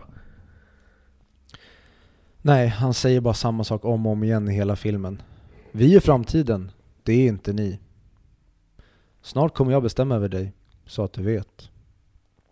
Lite grann som första filmens dialog. Om att 00-programmet är förlegat. Mm. Så det ska vi avveckla. Och sen visar ju Bond sin värdighet. Och de behåller 00-programmet. Mm. Och det första som händer i nästa film är att 00-programmet ska läggas ner. På grund av att ni är förlegade. Ja. Alltså det känns verkligen här som att vi måste bara rida på Skyfalls våg. Ja. Vi har inget att komma med. Nej. Vi måste göra det. Men det är ju så, alltså, Rory Kinnear som Bill Tanner, han får ingenting att göra. Han är bra i de scener han är med. Där har vi comic relief som funkar tycker jag, för att han ska vara lite lustig. Mm. Liksom. Jesper Christensen som Mr. White tycker jag är jättebra roll. Men han får ju här ingenting att göra.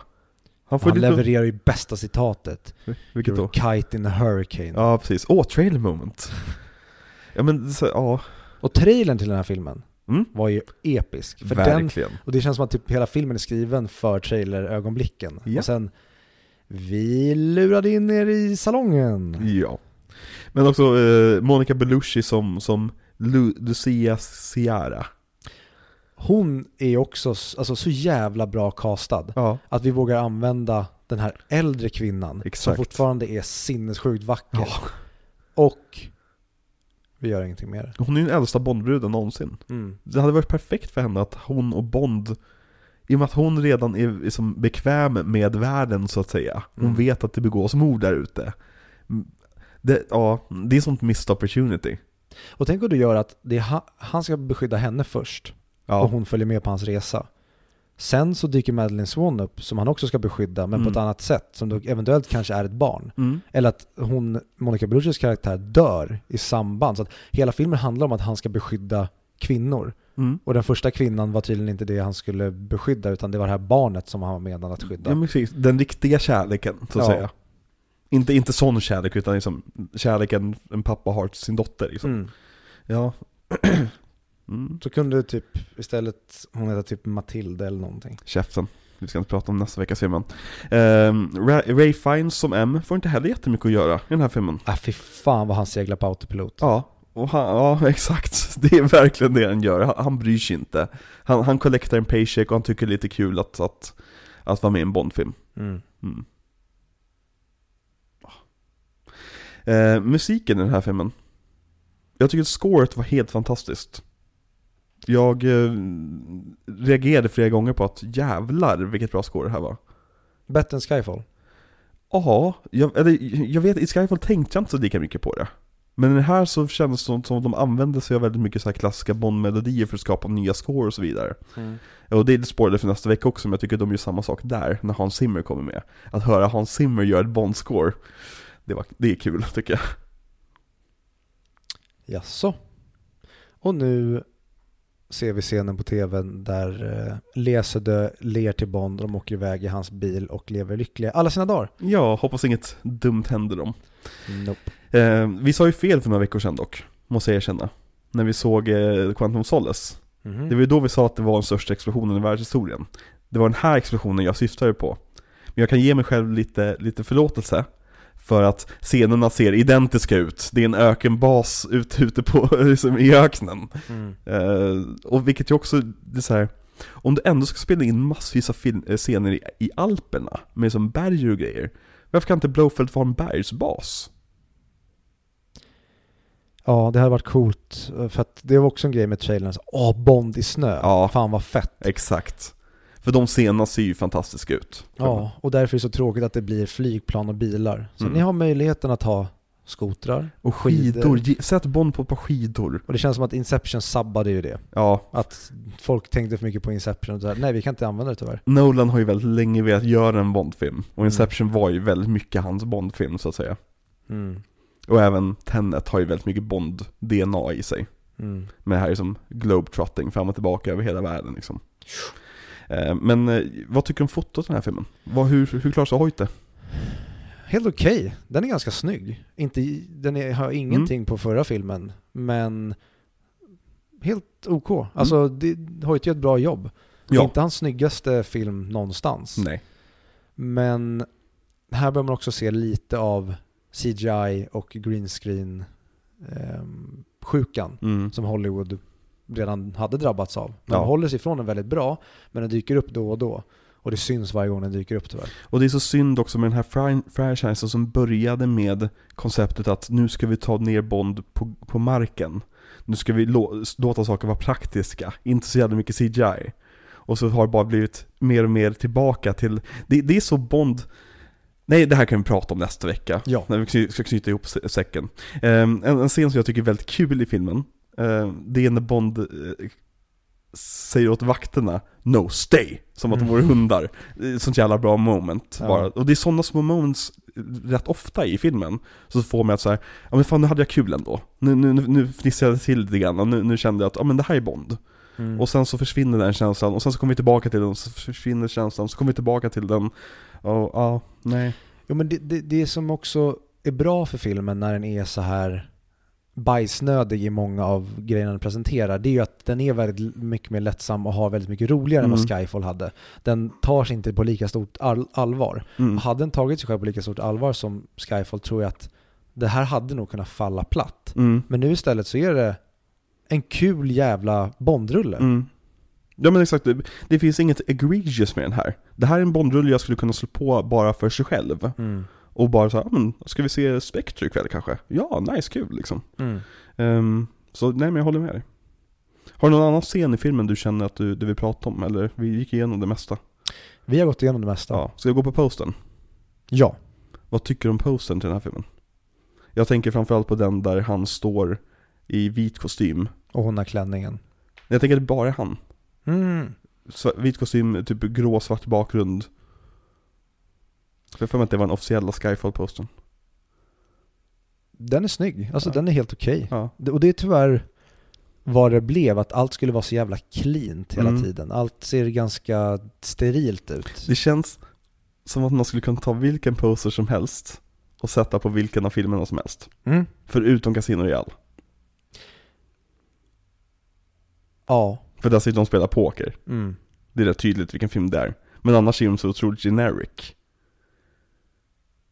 Ja, tyvärr. Mm. Ja, det är inte de roligaste postrarna, tyvärr. Nej. Och inte den här heller. Nej. Väldigt, alltså, de är cleana, de är väldesignade, men de har inte så mycket karaktär. Nej. Och det finns ingenting i dem som får oss att känna som att åh, det här är Spectres poster. Åh, det här är Skyfalls poster. Utan allting bara går ihop i varandra. Mm. Mottagandet av den här filmen blev relativt ljummet. Alltså den blev ju en succé såklart, för det är en Bond-film som släpps liksom på bio. Men överlag så var kritikerna lite så här, ja, så det här var kul, men vad fan var hela det här med att plotten vävde ihop med förra filmerna? Många av den kritiken vi har kommit med idag kom också kritikerna med. Mm. Mycket så här, vad betyder det här? Vad menar ni med att han var arkitekten bakom all hans smärta? Kommer Blofeld komma tillbaka i nästa film? Eller är det här sista Bond-filmen? Man visste inte riktigt hur man skulle hantera den här filmen. Mm. Den drog in sina pengar med råge såklart. Som den är en av de mest framgångsrika Bond-filmerna någonsin. Jag tror att det är bara Skyfall som ligger ovanför den när det kommer till hur mycket pengar den drog in. Så vad sätter du för betyg på den här filmen? 3/5. Mm. Du då? 3/5. Jo, men alltså den är bra. Ja. Den är inte dålig, men det låter som att vi har liksom förlöjligat den sönder och samman. Men jag tycker mycket om den här. Mm. Den börjar tyvärr visa lite av det här pubertala som är till filmens fördel ibland, som jag sa, med att det inte blev för mycket Skyfall. Men jag är rädd också för vad det ska leda oss. Och som exakt. Lite det här med att, som du sa, vi började att det skulle vara väldigt, väldigt verklighetsförankrat och down with the kids, down to earth, och det skulle vara gritty och vi ska inte ha massa sci-fi gadgets och det. Mm. Det slänger vi ut genom fönstret i den här filmen och öppnar upp för någonting som kanske blir fasansfullt framöver. Ja, men jag tycker om den här filmen mer om jag tänker att det här är sista Bond-filmen. Och det gör jag. Mm. För du har inte sett någon Bond-film? Nej. Vem är din MVP i den här filmen? Ingen typ. Visst är det tråkigt, jag har inte heller. Jag tänkte typ så här Léa Seydoux. Jag tänkte på henne eller typ Monica Bellucci, men ja. Nej. Ja, men man måste ge till någon. Jag ger till Léa, så kan du ge till Monica. Ja. Girl power. Ja. Det får bli så. Mm. LVP då? Har någon tydligare där? Ja, det är ju beslutet att kasta Lesede och framförallt att skriva Bond att han ska bli förälskad. Ja, men det är alltså den som kom på den idén. Alltså det är en sån lat modernisering av Bonds karaktär. Det är sånt jävla fel fokus också, för att det är det vi inte får göra när vi startar hela skiten med Vesper-grejen. Då får inte, nej, det är bara den dörren är stängd. Mm. Det får inte hända. Vi kan få oss att tro att den eventuellt ska öppnas, men den måste vara stängd när filmen är över.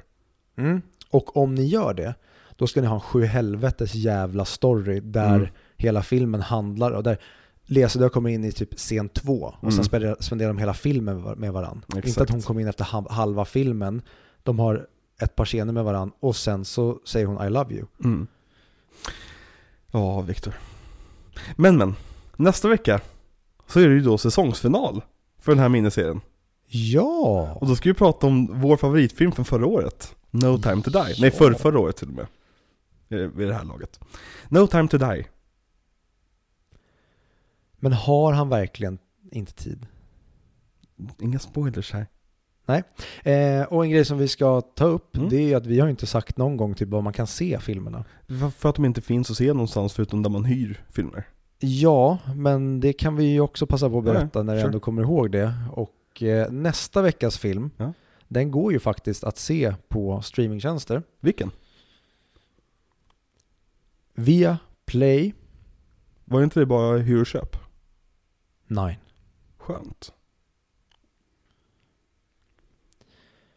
Och för er som skulle vilja se den så går den att se om ni har ett Via Play-konto. Men ni vill hyra den mot all förmodan så finns den på Apple TV, Rakuten TV. Och skulle ni vilja köpa den och äga en digital kopia så finns den att köpa på SF Anytime, Apple TV och Rakuten TV. Mm. Så ja, det var ju kul att den första filmen som gick att se om man har ett streamingkonto någonstans, då kom vi ihåg att säga det. Exakt. Och tack så mycket till våra patrons som skänker en slant i månaden. Nattklubbarna. Vi älskar er otroligt mycket. Ni är vackra och ni är snygga och ni hjälper grannarna att skotta snö varje natt när det är snöat. Mm. Och vi ska också tacka våra klubbare, de vanliga lyssnarna. Som inte jag får säga. Det får du inte säga. Nej. Men ni som lyssnar på podden, ni likar våra inlägg på Instagram, ni skickar meddelanden till oss, vi älskar er också. Ni är vackra och ni är snygga, men ni kanske skottar bara er egen uppfart. Nu låter det som att jag anklagar för att vara snåla igen. Jag måste sluta med det där. Men vi älskar er också. Puss på er. Puss på er. Puss på er. Och med det sagt, har vi någonting vi kan avsluta det här med? Jag kommer inte på någonting i hela filmen med H. Nej. Handgun. Nej. Hinks. Heter han det då? Ja. Okej då. Hinks.